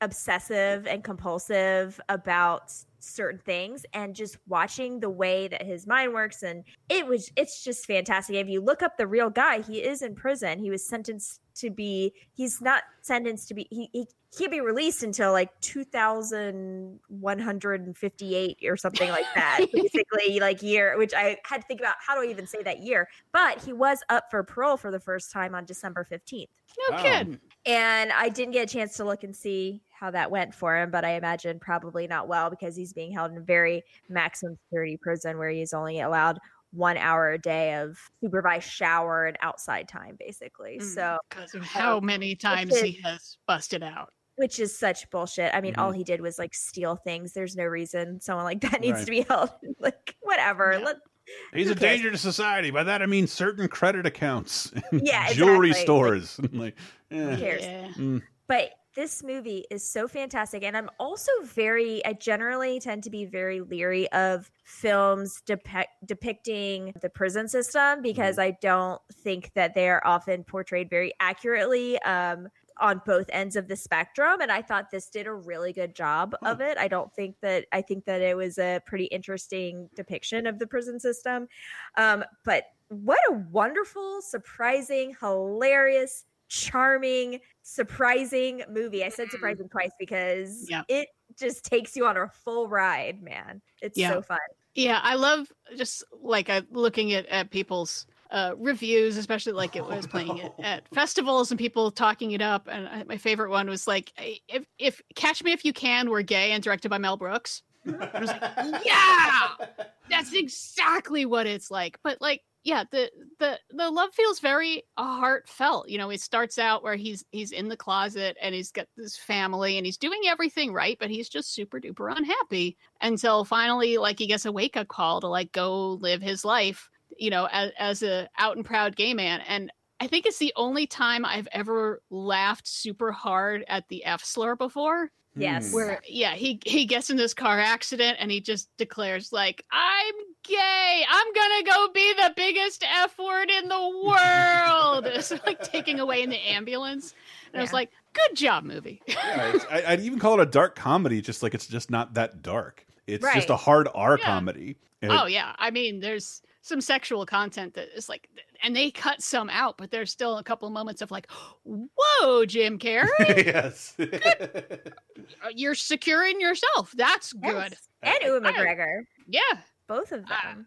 yeah and yeah it is so it, it's so weird how it can be like so sweet and heartfelt at the same time or it's just funny as hell like they get another inmate with a boombox to like play a romantic song for them so they can slow dance and they're like oh so in this like bubble of love that they don't hear the guards come in and start beating on that guy while he's yelling at them and oh it's like oh it's sweet but it's funny but it's sweet but and it's funny just it's such a great showcase. I think I think you're absolutely right that this is one of his best performances, if not his best performance, because he Yeah. really is showcasing his like rubbery faceness of like, you know, his Mhm. expressions are big and they're there, but he's also playing a real person, like a believable type Yeah. of person that you would see in everyday life, but you can really see he he just does such a good job of portraying the kind of manipulative charmer guy who Mhm. you think like reading it bare, like there's no way this guy could get away with all of this. But if you see him in action, it's like, yes, there are certain people there who can charm people into getting what they want. And he does it over and over and over again. And it gets to be to a point, it's like, how's he gonna get out of this one? How's he gonna like, you know, charm his way in out of trouble here? It's just it's a really, really fun ride for sure. Yep. And written and directed by the guys who wrote Bad Santa and uh, Crazy Stupid Love. Jesus. Uh, this this movie is great, and I haven't thought about it in years. I but I followed it for yeah, like Diana said, I think two years in the uh, Yeah. Ain't It Cool News days, where people were just like covering festival shit. Like you really need to see this movie when you have the opportunity. It took a long, long time to see It this. took so long, I assumed that they had changed the title, and I just missed it. yeah, Because I love you, Philip Morris. It's like, yeah, I don't know what that means. and I'm sorry to I'm sorry to like lead into our best of last year, but this is the best of this so far. This is the best movie we've talked about of 2011. Uh, this Yeah. movie is fucking excellent. Do uh, do yourself. I uh, non-ironically, uh, subscribers to Cinemax can see this right now for for nothing, but uh, everyone else is going to have to pay a little. But it's it's Or it's out there.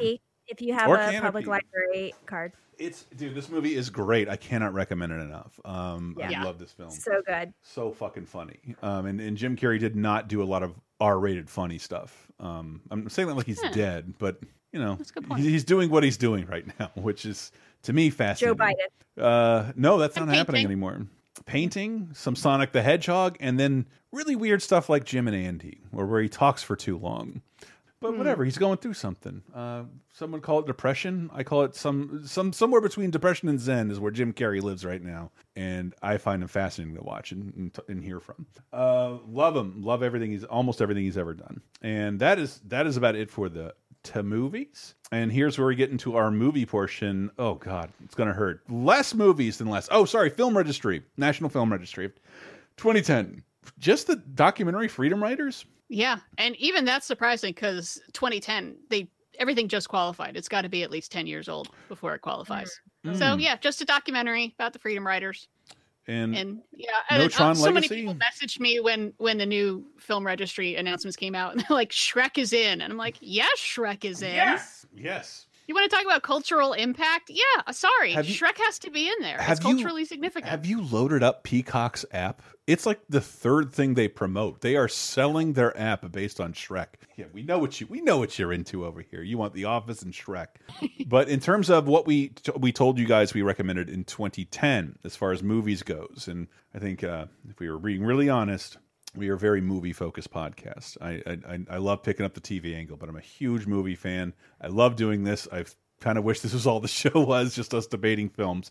Diana, I'm saying this like you just jumped into the podcast, but uh, Diana has spread it out to, to 10, around 10 films alphabetically.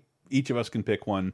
Animal Kingdom, Birdemic, Shock and Terror, Black Swan, Burlesque, Catfish, Chloe, Crazy Heart, Date Night, Despicable Me, and Dogtooth. I don't love any of the. I don't even. I don't know what I'd go for here.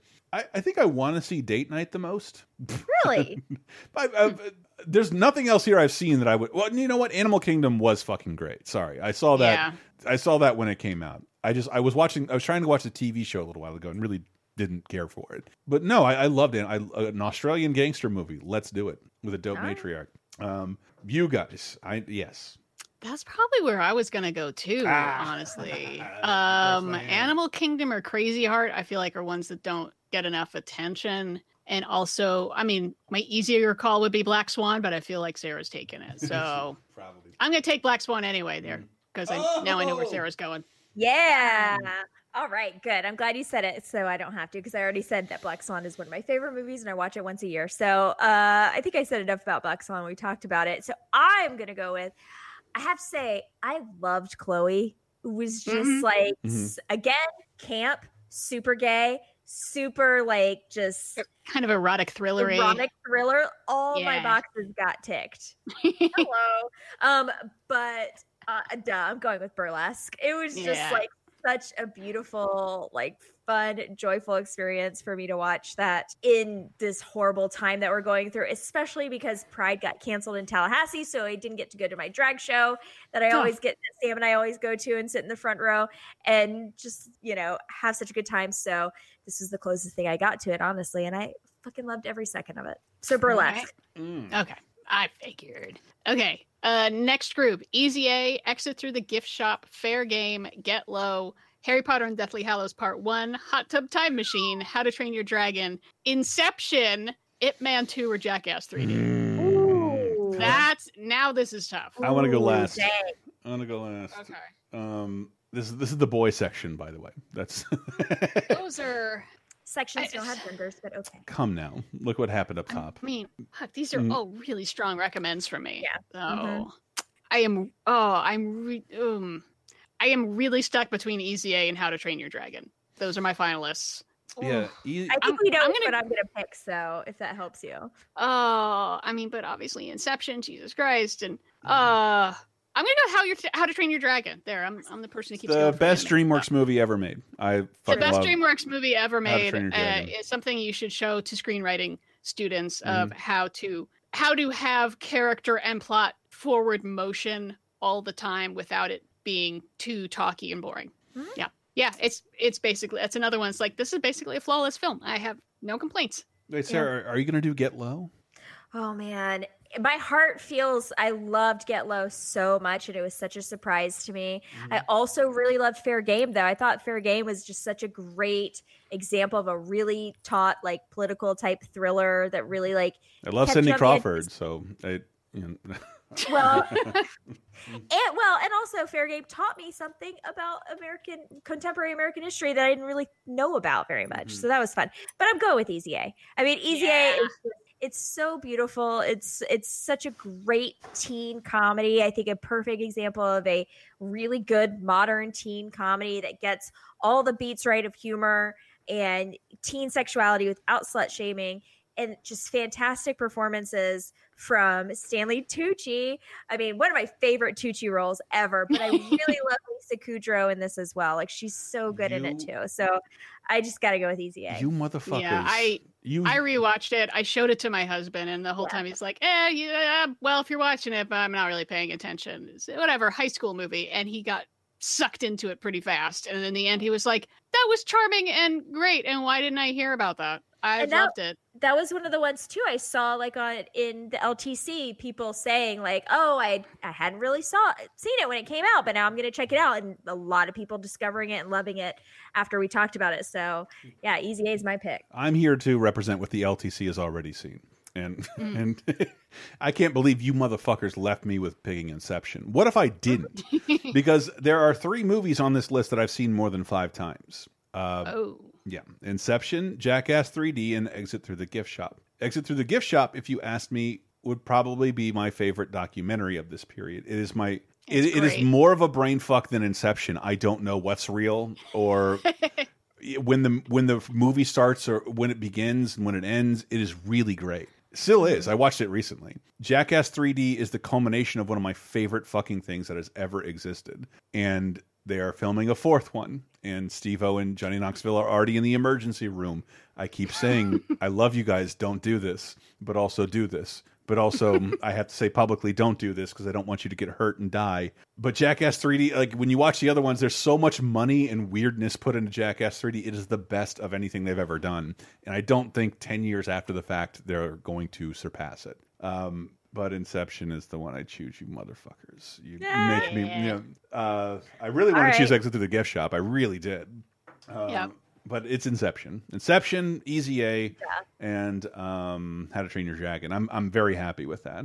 the next category I think will I don't know it'll be interesting to see how this shakes out. So we've got Joan Rivers a piece of work so good. Kick Ass Love and Other Drugs MacGruber Machete Made in Dagenham Monsters Morning Glory Night Catches Us and Nowhere Boy Whew, yeah, no one's standing out as like this is the essential for me. I know there's one that's yeah, I know. Chris is just going with MacGruber. I Will Will Forte is a godsend, and he's not. He hasn't been in something recently. And if you're following SNL's YouTube channel, there's like SNL political comedy, catchphrase comedy, and then there's a guy who's upset that someone ate one of his potato chips and counted and wants him to spit it into back into his mouth. Will Forte is the king of weird, and whenever he's in something uh, and heading it up, it's it makes weird mainstream. I loved uh, uh, Last Man on Earth, and Oh, yeah. and MacGruber is allegedly coming back as a Peacock series, but MacGruber is maybe the best SNL movie ever made in our lifetime, and it's the last. Better than Wayne's World? Um, sorry, Wayne's World is different, but but MacGruber is like, I don't know. That's I I I, I got to separate that, uh, because it Wayne's World is a Mike Myers movie because it feels so much like So I Married an Axe Murderer and Austin Powers, but MacGruber. It's a Lonely Island movie, and it's really good. And I, I want more of that. I want more Will Forte in my life all the time. It's a very easy pick for me. So you I guys, love I'm forcing you to pick up the le leavings and ple well, I'm not going to beg for Joan Rivers. It is a documentary about a woman Hello. we we didn't know who would be dead by the time we're talking about it.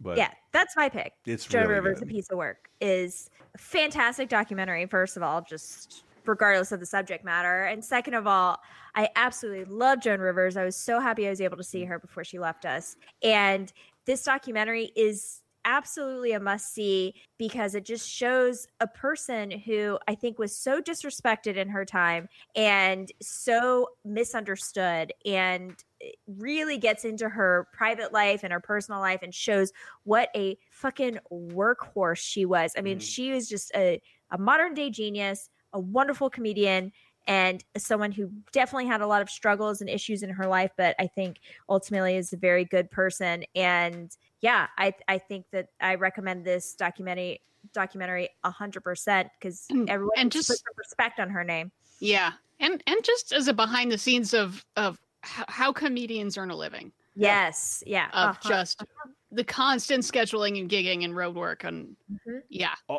all, That's all great. documentaries about comedians are great. I was rewatching Mhm. Gilbert over the break, and but like Joan Rivers wasn't just the m most famous lady comedian; she was the only one for like more than a decade. Yeah. and like she talks frankly about her plastic surgery. Like. Mm-hmm. I'd love to be just funny, but like that's not what people expect of me as a fucking performer. So I'm just doing what I feel like I have to do. It's it's depressing and weird and fun, and she's never never not funny. Like I I don't know. I Yeah. love Joan Rivers quite a bit. And yeah, that probably would have been my pick uh, if someone else wasn't going to take it. I'm, Hmm. I'm going to throw out Night Catches Us because I think I'm the only one who watched it. Yeah. and I feel like everybody slept on it. It's it's an interesting film, you know, about a, a former Black Panther. It's got a really good cast.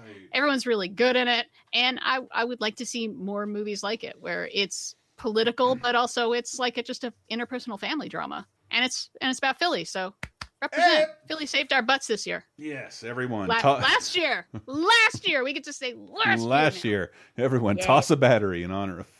um, Everyone boo Santa. Uh, up next, OSS uh, 117, Lost in Rio. Piranha 3D, Scott Pilgrim versus the World. Splice, Tangled, The Fighter. The Joneses, The Kids Are All Right, The King's Speech. Ooh, Ooh, that's a lineup. yeah. I mean, what if, what if hypothetically one of you chose Scott Pilgrim of the World and not me? I'm giving you that opportunity. Make it hard for me. no, and none of you are doing it. You wa- so Scott mm-hmm. Pilgrim, Pilgrim versus the World is mine for sure. Yeah. To see your little subgenre of white middle classdom done very well and mm-hmm. funny in a, in a it's the unsung Edgar Wright movie. It's great. Has a great game based off it. I really never liked the world more than when Scott Pilgrim versus the World came out mm-hmm. because I don't mm. know. And, and again the cast everybody is more famous than Michael Cera now. Everybody in that movie, from Kieran Culkin to Anna Kendrick, everybody, um, everyone who's mm. in that film, Brie Larson. Oh my gosh. And We just watched the season of Fargo with mm. Mary Elizabeth Winstead. Oh, Yes. fantastic. And Ewan McGregor. There we go. We're bringing it all together. I love that season. what season is that? Three? Is it? Yeah. Okay, I haven't seen that. All right, all right. It's fantastic. Okay, I'm gonna go with. but I would have said Tangled if one of you did. So I love, of course, I love the kids are right, and I really was pleasantly surprised by the Joneses. I thought that was a really interesting, weird movie. But Mm-hmm. guys, I'm going with Splice. What a, what a fun, weird movie! I love body horror. I figured out just over the course of doing the show, I'm like, oh my gosh, I think I'm really into body horror. Um, We, we should say off the top, Sarah is a Mexican surgeon, so um, That's like- true. Not a lot of people know that about me, but it is true. But yeah, Splice is such a weird, fun surprise for me. I thought I would hate it. But I absolutely loved every little minute of it. And it constantly took me right up to the edge of me being like, this is super gross and weird and I can't watch this anymore.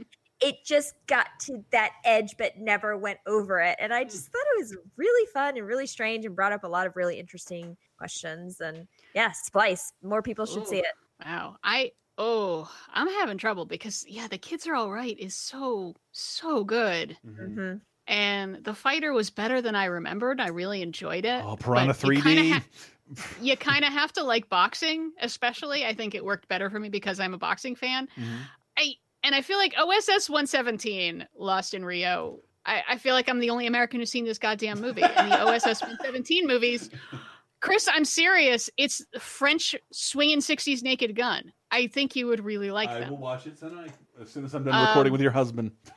But you know, I actually am gonna go Piranha 3D. No, no. I'm going. I'm going. I'm going crazy with. Yeah, I'm gonna go Piranha 3D because I have seen so many fucking bad movies that aren't good bad movies, and this is it. It intends to be a good bad movie, and it succeeds, and that is really hard to do. Yeah, there is a remarkable competence behind Piranha 3D. Yeah. And- huh. That it knows yeah, ex- fuck it, exactly I'm what doing it it. is. Yeah, that's right. Piranha 3D over the King's Speech. Suck it. Oh, Wow, wow, wow. oh. Well, I, I Which love one it. are you going to enjoy more? Piranha 3D. Oh, a word. Unless you're my mom. Everyone's mom loves the King's Speech. Oh, and Again, I think I could Got- I could pick the next group for for both of you Okay. Mm. if I had to. Interesting. The Interesting. okay. next group, I think this is the hardest one for me. It is. It's the toughest one for me too. The other the other guys, the Runaways, uh, the Social Network, the Town, uh, the t the Toy Story three, Tron Legacy, True Grit, Unstoppable, and Winter's Bone. Mm. Let's let's remember two, Ah. three of the peop, three of the people here were on Laser Time's best movie of the decade, which Winter's Bone won. True. So one of you better go for it. Social Network was also though on that list. Right. Mm. Um, so I would have chosen, um, if I had to guess, I would have chosen Winter's Bone for Sarah and the Social Network for Diana. But if I'm wrong, uh, Mhm. if I'm lying, I'm dying. Um, wh where are you guys at? Who wants to go first? Oh god, this is so hard because I I love all of these movies for very different reasons. Tron Legacy, I only love just to like have it on as a screensaver, but I think the rest of these are just fantastic. Yeah. Um, I'm gonna go Winter's Bone, Winter's but that's a hard hard call. That's very I- painful. It's only because I feel like that's the one more people need to see It's really good. because it is so damn good. Mm. Every minute of it works. You know, it's it's a mystery, it's a thriller, but it's also a slice of life for people that you don't see very often. And all the performances are fantastic. And mm. this it's like again, this is I want to see more of this kind of movie where mm-hmm. it's not just you know, it's it's not just poverty porn. It has a point, but it's not preaching at me. It's just interesting from start to finish. Yes. So yeah, Winter's Bone, and because that's how we got Jennifer Lawrence, man. Yep. And to the- a lesser the extent, John of the Hawkes. decade. Mm, John Hawkes, Oh, wonderful John man. So good. Oh yeah, love him. Sarah Oh, well, so actually, for me, it comes between the other guys or the Runaways. I Nice. what? I loved both of these so much. I loved the Runaways. I thought the performances were so good from all of the women in that movie. But the other guys is just one of those movies Are that's just kidding? straight up comedy, just funny, just made me laugh. That's all Mm. I asked of it, and it's all it gave me. And sometimes that's just the right thing. So it's a hard one for me, but I think I'm gonna go with the other guys. Wow. You fucking assholes. Like I needed someone else to get the social network cuz uh with the Christmas Disney Plus debut of Soul, I saw a lot of friends ranking their favorite Pixar movies. And to all of you, I am saying right now, you're all wrong about Toy Story 3. It is actually the best Toy Story. It is it is one of the best Pixar movies made within 10 years before and after it. And I know it's a it's a sequel, but it's Pixar sequels aren't typical. They, you're you're not just Yeah. dropping them on the ground because ah Woody doesn't have to apologize to Commissioner Gordon now. You just go right after the Joker. No, it's like all these all these toys on the on the verge of irrelevance and death. And and when you thought Toy Story 3 was the ending, it was a really good place for like your childhood nostalgia, one of your favorite movies to live. It was really good. And four is pretty good too. But like Toy Story always got better and better. But I honestly like hear, seeing people talk about that. Like other than I'm a big fan of WALL-E, but like there isn't a better Pixar movie from this period, with the exception of possibly WALL-E and Inside Out, and maybe Soul, than um, Toy Story three. There isn't, and Yeah. it is the best movie of this group. Yeah, that's. I think there's a strong argument for it. I Yep. mean, if we want to talk about what is the best movie, if you Mm-hmm. could figure that out, it'd probably be Social Network or Toy Story three. Yeah. Yeah. But the rest of them are all so. They, everyone should watch all of them. Mm-hmm. Yes, Yeah. even Tron Legacy. The Town is fucking great. Unstoppable is amazing. fucking great. True Grit's Unstoppable's fucking great. great. Yeah. Runaways. more people needed to see the Runaways. I had so much fun. It I was so interesting. based my decision on what people ne- what I thought people should see that was not otherwise talked about. And I think the other guys deserves a little love. The other guys. That's true. It is sort of shocked. forgotten. It is, and I I wish I chose more MacGruber. comedies were being made. Uh, in general, I wish more comedies were being Mhm. made, and Yeah. you know, I get it. supporting this is one way to do that. I get it. I can't complain, nor can I complain. We move into television. 2011, January 1st to the 7th. um, uh, the 3rd uh, of January is How I Met Your Mother. Bad news. Bad news. Yeah, this is a big episode. Um, so in this episode, Marshall played by Jason Segel and Lily played by um Buffy's friend. Uh, Oh, wow, yeah. Alyson Hannigan. and so Alice Right. Hannigan, thank you. Um, they're on this journey of conceiving, and like a lot of young couples are not conceiving right away, so they're going and trying to figure out like what's going on. You know, are we having an issue? And the A plot is basically that their fertility specialist looks just like Barney, and they're trying to figure out if this is this long grift where it is actually Barney just dressing up like a doctor to try to like I don't know screw with them or whatever. Um, but and it, that in and of itself is a really fun storyline. But as the as the episode goes on, um, there is a behind the scenes. I, I don't know if the right ways to put this, but behind the scenes sort of thing going on where uh, it's counting down from fifty to one. In every scene, there's a number. Oh, And I've it seen starts- that as like a know what it's weird Easter that. egg. Yeah, like an Mm. Easter egg. Yeah, exactly. Yeah. Where it starts off at 50 and then in every scene it counts down to one. And the last scene is um, Marshall and Lily talking, and Lily has just gotten a phone call from Marshall's dad or from his mom that his dad has just died. And the very last scene of the episode is him dealing with that and saying, I'm not ready for this. I'm not ready for this because a big part of the whole series is how close he is to his family. And it's such a great like his the depiction of his grief in this episode and then them dealing with it for a while throughout the season. His grief of dealing with the loss of his father um, while also trying to make his own family and conceive a child with his wife is a really interesting and i think very accurate depiction of grief and i and one that you just didn't really see that that often. And and one that i think how i met your mother does get a lot of like criticism for being like a very straightforward sort of laugh track sort of situation comedy but i do think that the depictions of relationships are actually more accurate than what we had seen previously as far as friendship how friendships go how families go and um, depiction of you know real emotion between people. And watching Marshall's character go through the stages of grief of dealing with losing with his father actually kind of had made me feel a little bit better about thinking about when I will eventually have to go through that with my parents. And also, I think is a really important depiction of people who are our age who are especially right now but dealing with, you know, both the aspect of losing our parents and also trying to maybe conceive our own children and make our own little biological families. Um, I just think it's a really fantastic episode. Wow. It's quite the recommend. Yeah. You'll be happy to know Yeah, my, my I've- girlfriend did turn to me and came out as a How I Met Your Mother fan. Like, we should watch this. And like, eh, I tell I Sarah she'll, recommend it. she'll, she'll encourage Yeah. it. Yeah, I Mhm. I still haven't seen this episode. I've only dropped in and out. I've only seen mm-hmm. like a couple here and there, but I, I've seen this brought up as like a, a great episode of television and people pointing out the Easter eggs of the mm-hmm. countdown of just like there's a number just in the background of the set, and it's just like there's 48 on a corkboard. Mhm. You don't realize this whole time it's been counting down to the bad news. Yeah, Oh, that's di- very sneaky. I thought you meant an on, on the chyron or something like that. Okay. No, it's like hidden as part of the the set. So how do we want to talk about the the 37th annual People's Choice Awards hosted by Queen Latifah, uh, the host for the fifth consecutive year, which is not a factoid I ever knew. Okay. Uh, uh, yeah, she also performed. Queen Latifah's had a song in the last 20 years. All right. UNITY, let's do it. Nominees. This is, again, People's Choice Award is voted on by people, which is how you And get people are stupid. favorite movie. The Twilight Saga: Colon Eclipse, the third Twilight movie. Third Twilight movie? This is the third one, right? Mm-hmm. No, New Moon. Yeah. Ecli oh, and Breaking Dawn Part One and what? Yeah. I'm confused. Eclipse is the third one, right? Okay, so Yeah. All right, I'm yeah, confused. that's that's the one that's actually fairly watchable. Okay. Um, yeah, but beatings Toy Story three and Inception. as we just said.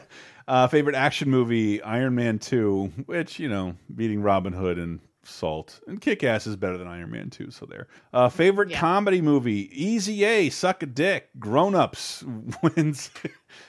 Every, everyone loves Adam Sandler getting kicked in the nuts by a CG deer in front of Salma Hayek. Uh, favorite drama movie: once again, Social Network. Suck it. Eat, eat the ass of the Twilight Saga: colon Eclipse. Um, favorite family movie: Toy Story Three. Sure. Favorite horror movie: Nightmare on Elm Street, which is most people's one of most of my friends' least favorite remakes that exists. Um, but I don't know how everyone. The Last Exorcism, I know people like. The Let Me In, Resident Evil Afterlife. I, those are the other nominees. What are you going to do? Yeah. Um, Favorite movie actor? Why, of course, Johnny Depp in Alice in Wonderland, beating out DiCaprio in Inception and and Shutter Island. Fuck you, DiCaprio. Why try? You didn't have a top hat in any of those movies. Uh, Kristen Stewart wins for The Runaways and Twilight Saga. So yeah, once again, how does how does her ass taste? Julia Roberts for Eat, Pray, Love, and Katherine Heigl, uh, and Jennifer Aniston as well. Jackie Chan wins favorite action star for Karate Kid. Um, can't argue with that. Yeah. So it's nice for him to get some sort of recognition for that that part. He's so good. What a dumb category though at the bottom. Favorite movie star under twenty five. What like? Yeah. Zac Efron wins, by the way, beating out Vanessa Hudgens, Robert Pattinson, Kristen Stewart, and Emma Watson. I would have given Emma Watson, but uh, favorite TV comedy Glee. Glee is going to be big this year. Jane Lynch will win for favorite TV comedy actress. Neil Patrick Harris, NPH will take it for How I Met Your Mother. And comedy actor, uh, TV drama is House, uh, beating out Sarah's favorite, The Vampire Diaries, and uh, Hugh Laurie will also win for for TV drama actor, and uh, TV drama actress is Lisa Edelstein for House as well. Favorite TV She's crime drama, Lie to Me, um, and T Tim Roth would take home Lie to Me. So many of these are are shows that are probably half of them are already off the air. Right, Lie Yeah. to Lie to Me. Come like, around. I thought I heard Tim Roth in an interview like, well, why were why were you the only British guy not in Harry Potter? And it's like, oh, I missed like a ton of Tarantino and Harry Potter shit. I was supposed to be, but I was making Lie to Me. Like, oh, so the show that no one remembers is why you're not in this I giant. actually universe. watched Lie to Me, and I didn't hate it, but it was Mm-hmm. definitely one of those like crime gobbledygook shows where it's like, oh, I can Yeah. find out that someone's a criminal based on their micro expressions. All right, calm Yeah.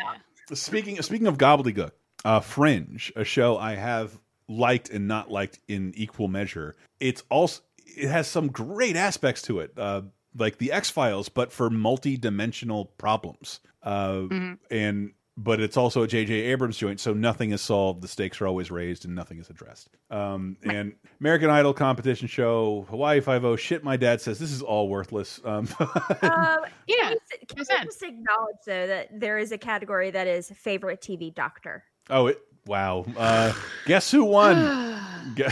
Gu- uh, House. and it's only House, of made course. up of people from House or Grey's Anatomy. Favorite talk show host Conan O'Brien got it. There's one I'm behind. Hey. Conan O'Brien. Mm. Um, I'll take it. There's still a whole music category. Holy lord. Eh. Favorite rock Yeah, band Paramore.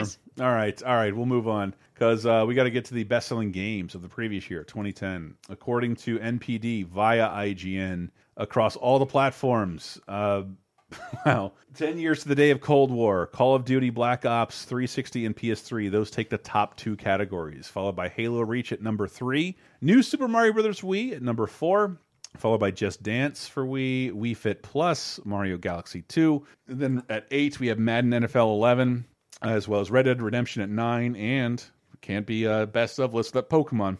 Pokemon Soul Silver not uh, glowing gold. I forget the name of, but I bought Soul Silver. That's my first Pokemon I played personally. Pokemon Soul Silver um, is number ten.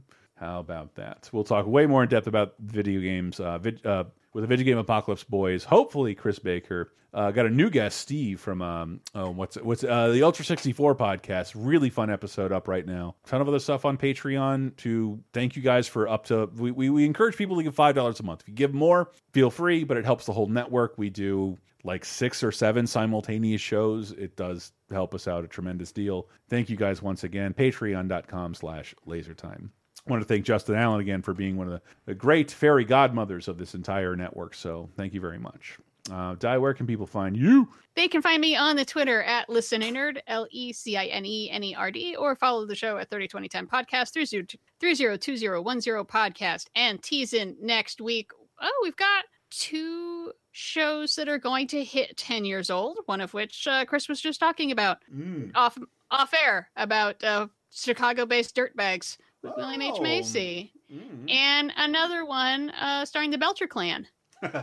I had that on my list. Yes, that's what we've watched the most during the pandemic. I've seen every episode of that show. And coming from 2001, we get a catchphrase for the ages.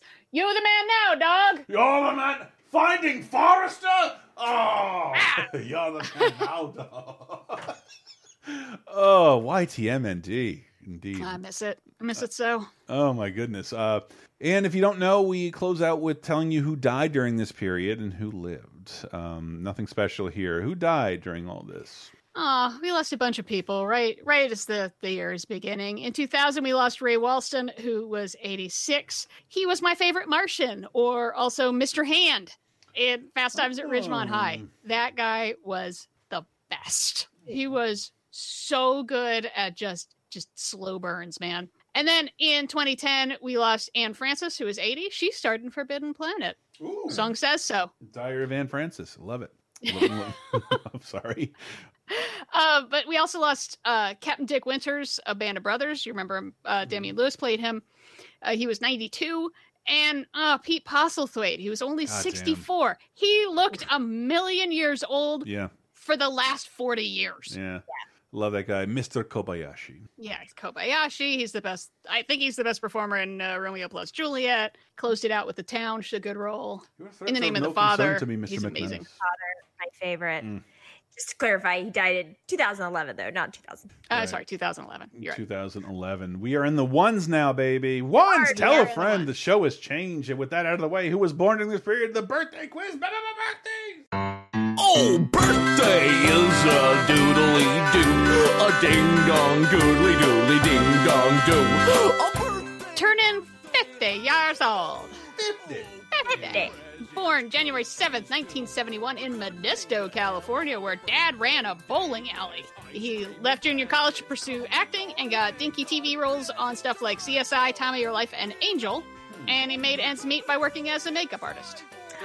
Uh, da, da, da, da, da, da, Jeremy Renner. It is Jeremy Renner. What? Makeup artist. Yeah, I knew that factoid. I don't know why. Honestly, there's not a lot else that's terribly interesting about him.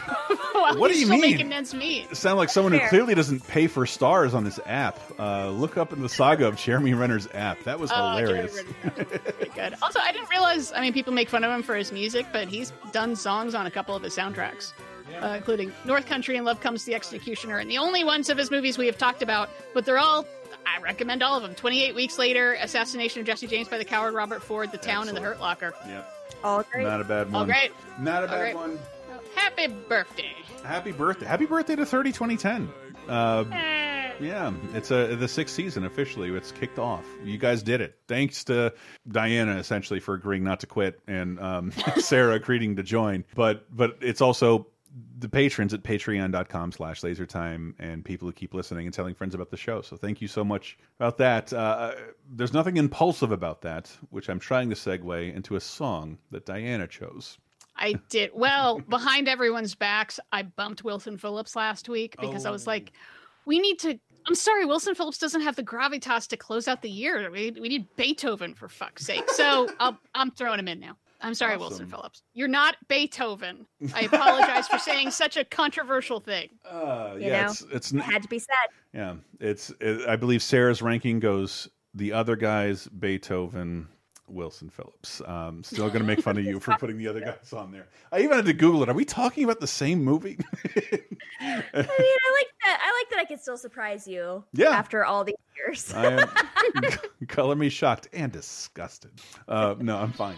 This has been a great show. Uh, I wish we could argue about movies all the time. Our, most of this is about appreciating movies. So thank you guys so much for listening. For real, check out Laser Time. Um, Di and Sarah will hopefully, not to put them on the hook, join us for the best movies of 2020 if one could bother to do such a thing. Oh, brother. Yeah, we're gonna Yeah, do our we're best. uh, you know kind of like I love you, Philip Morris. We're going to be talking about the movies of 2020 releasing three years from now, being Right. like, well, technically it was supposed to come out in 2020. Mm-hmm.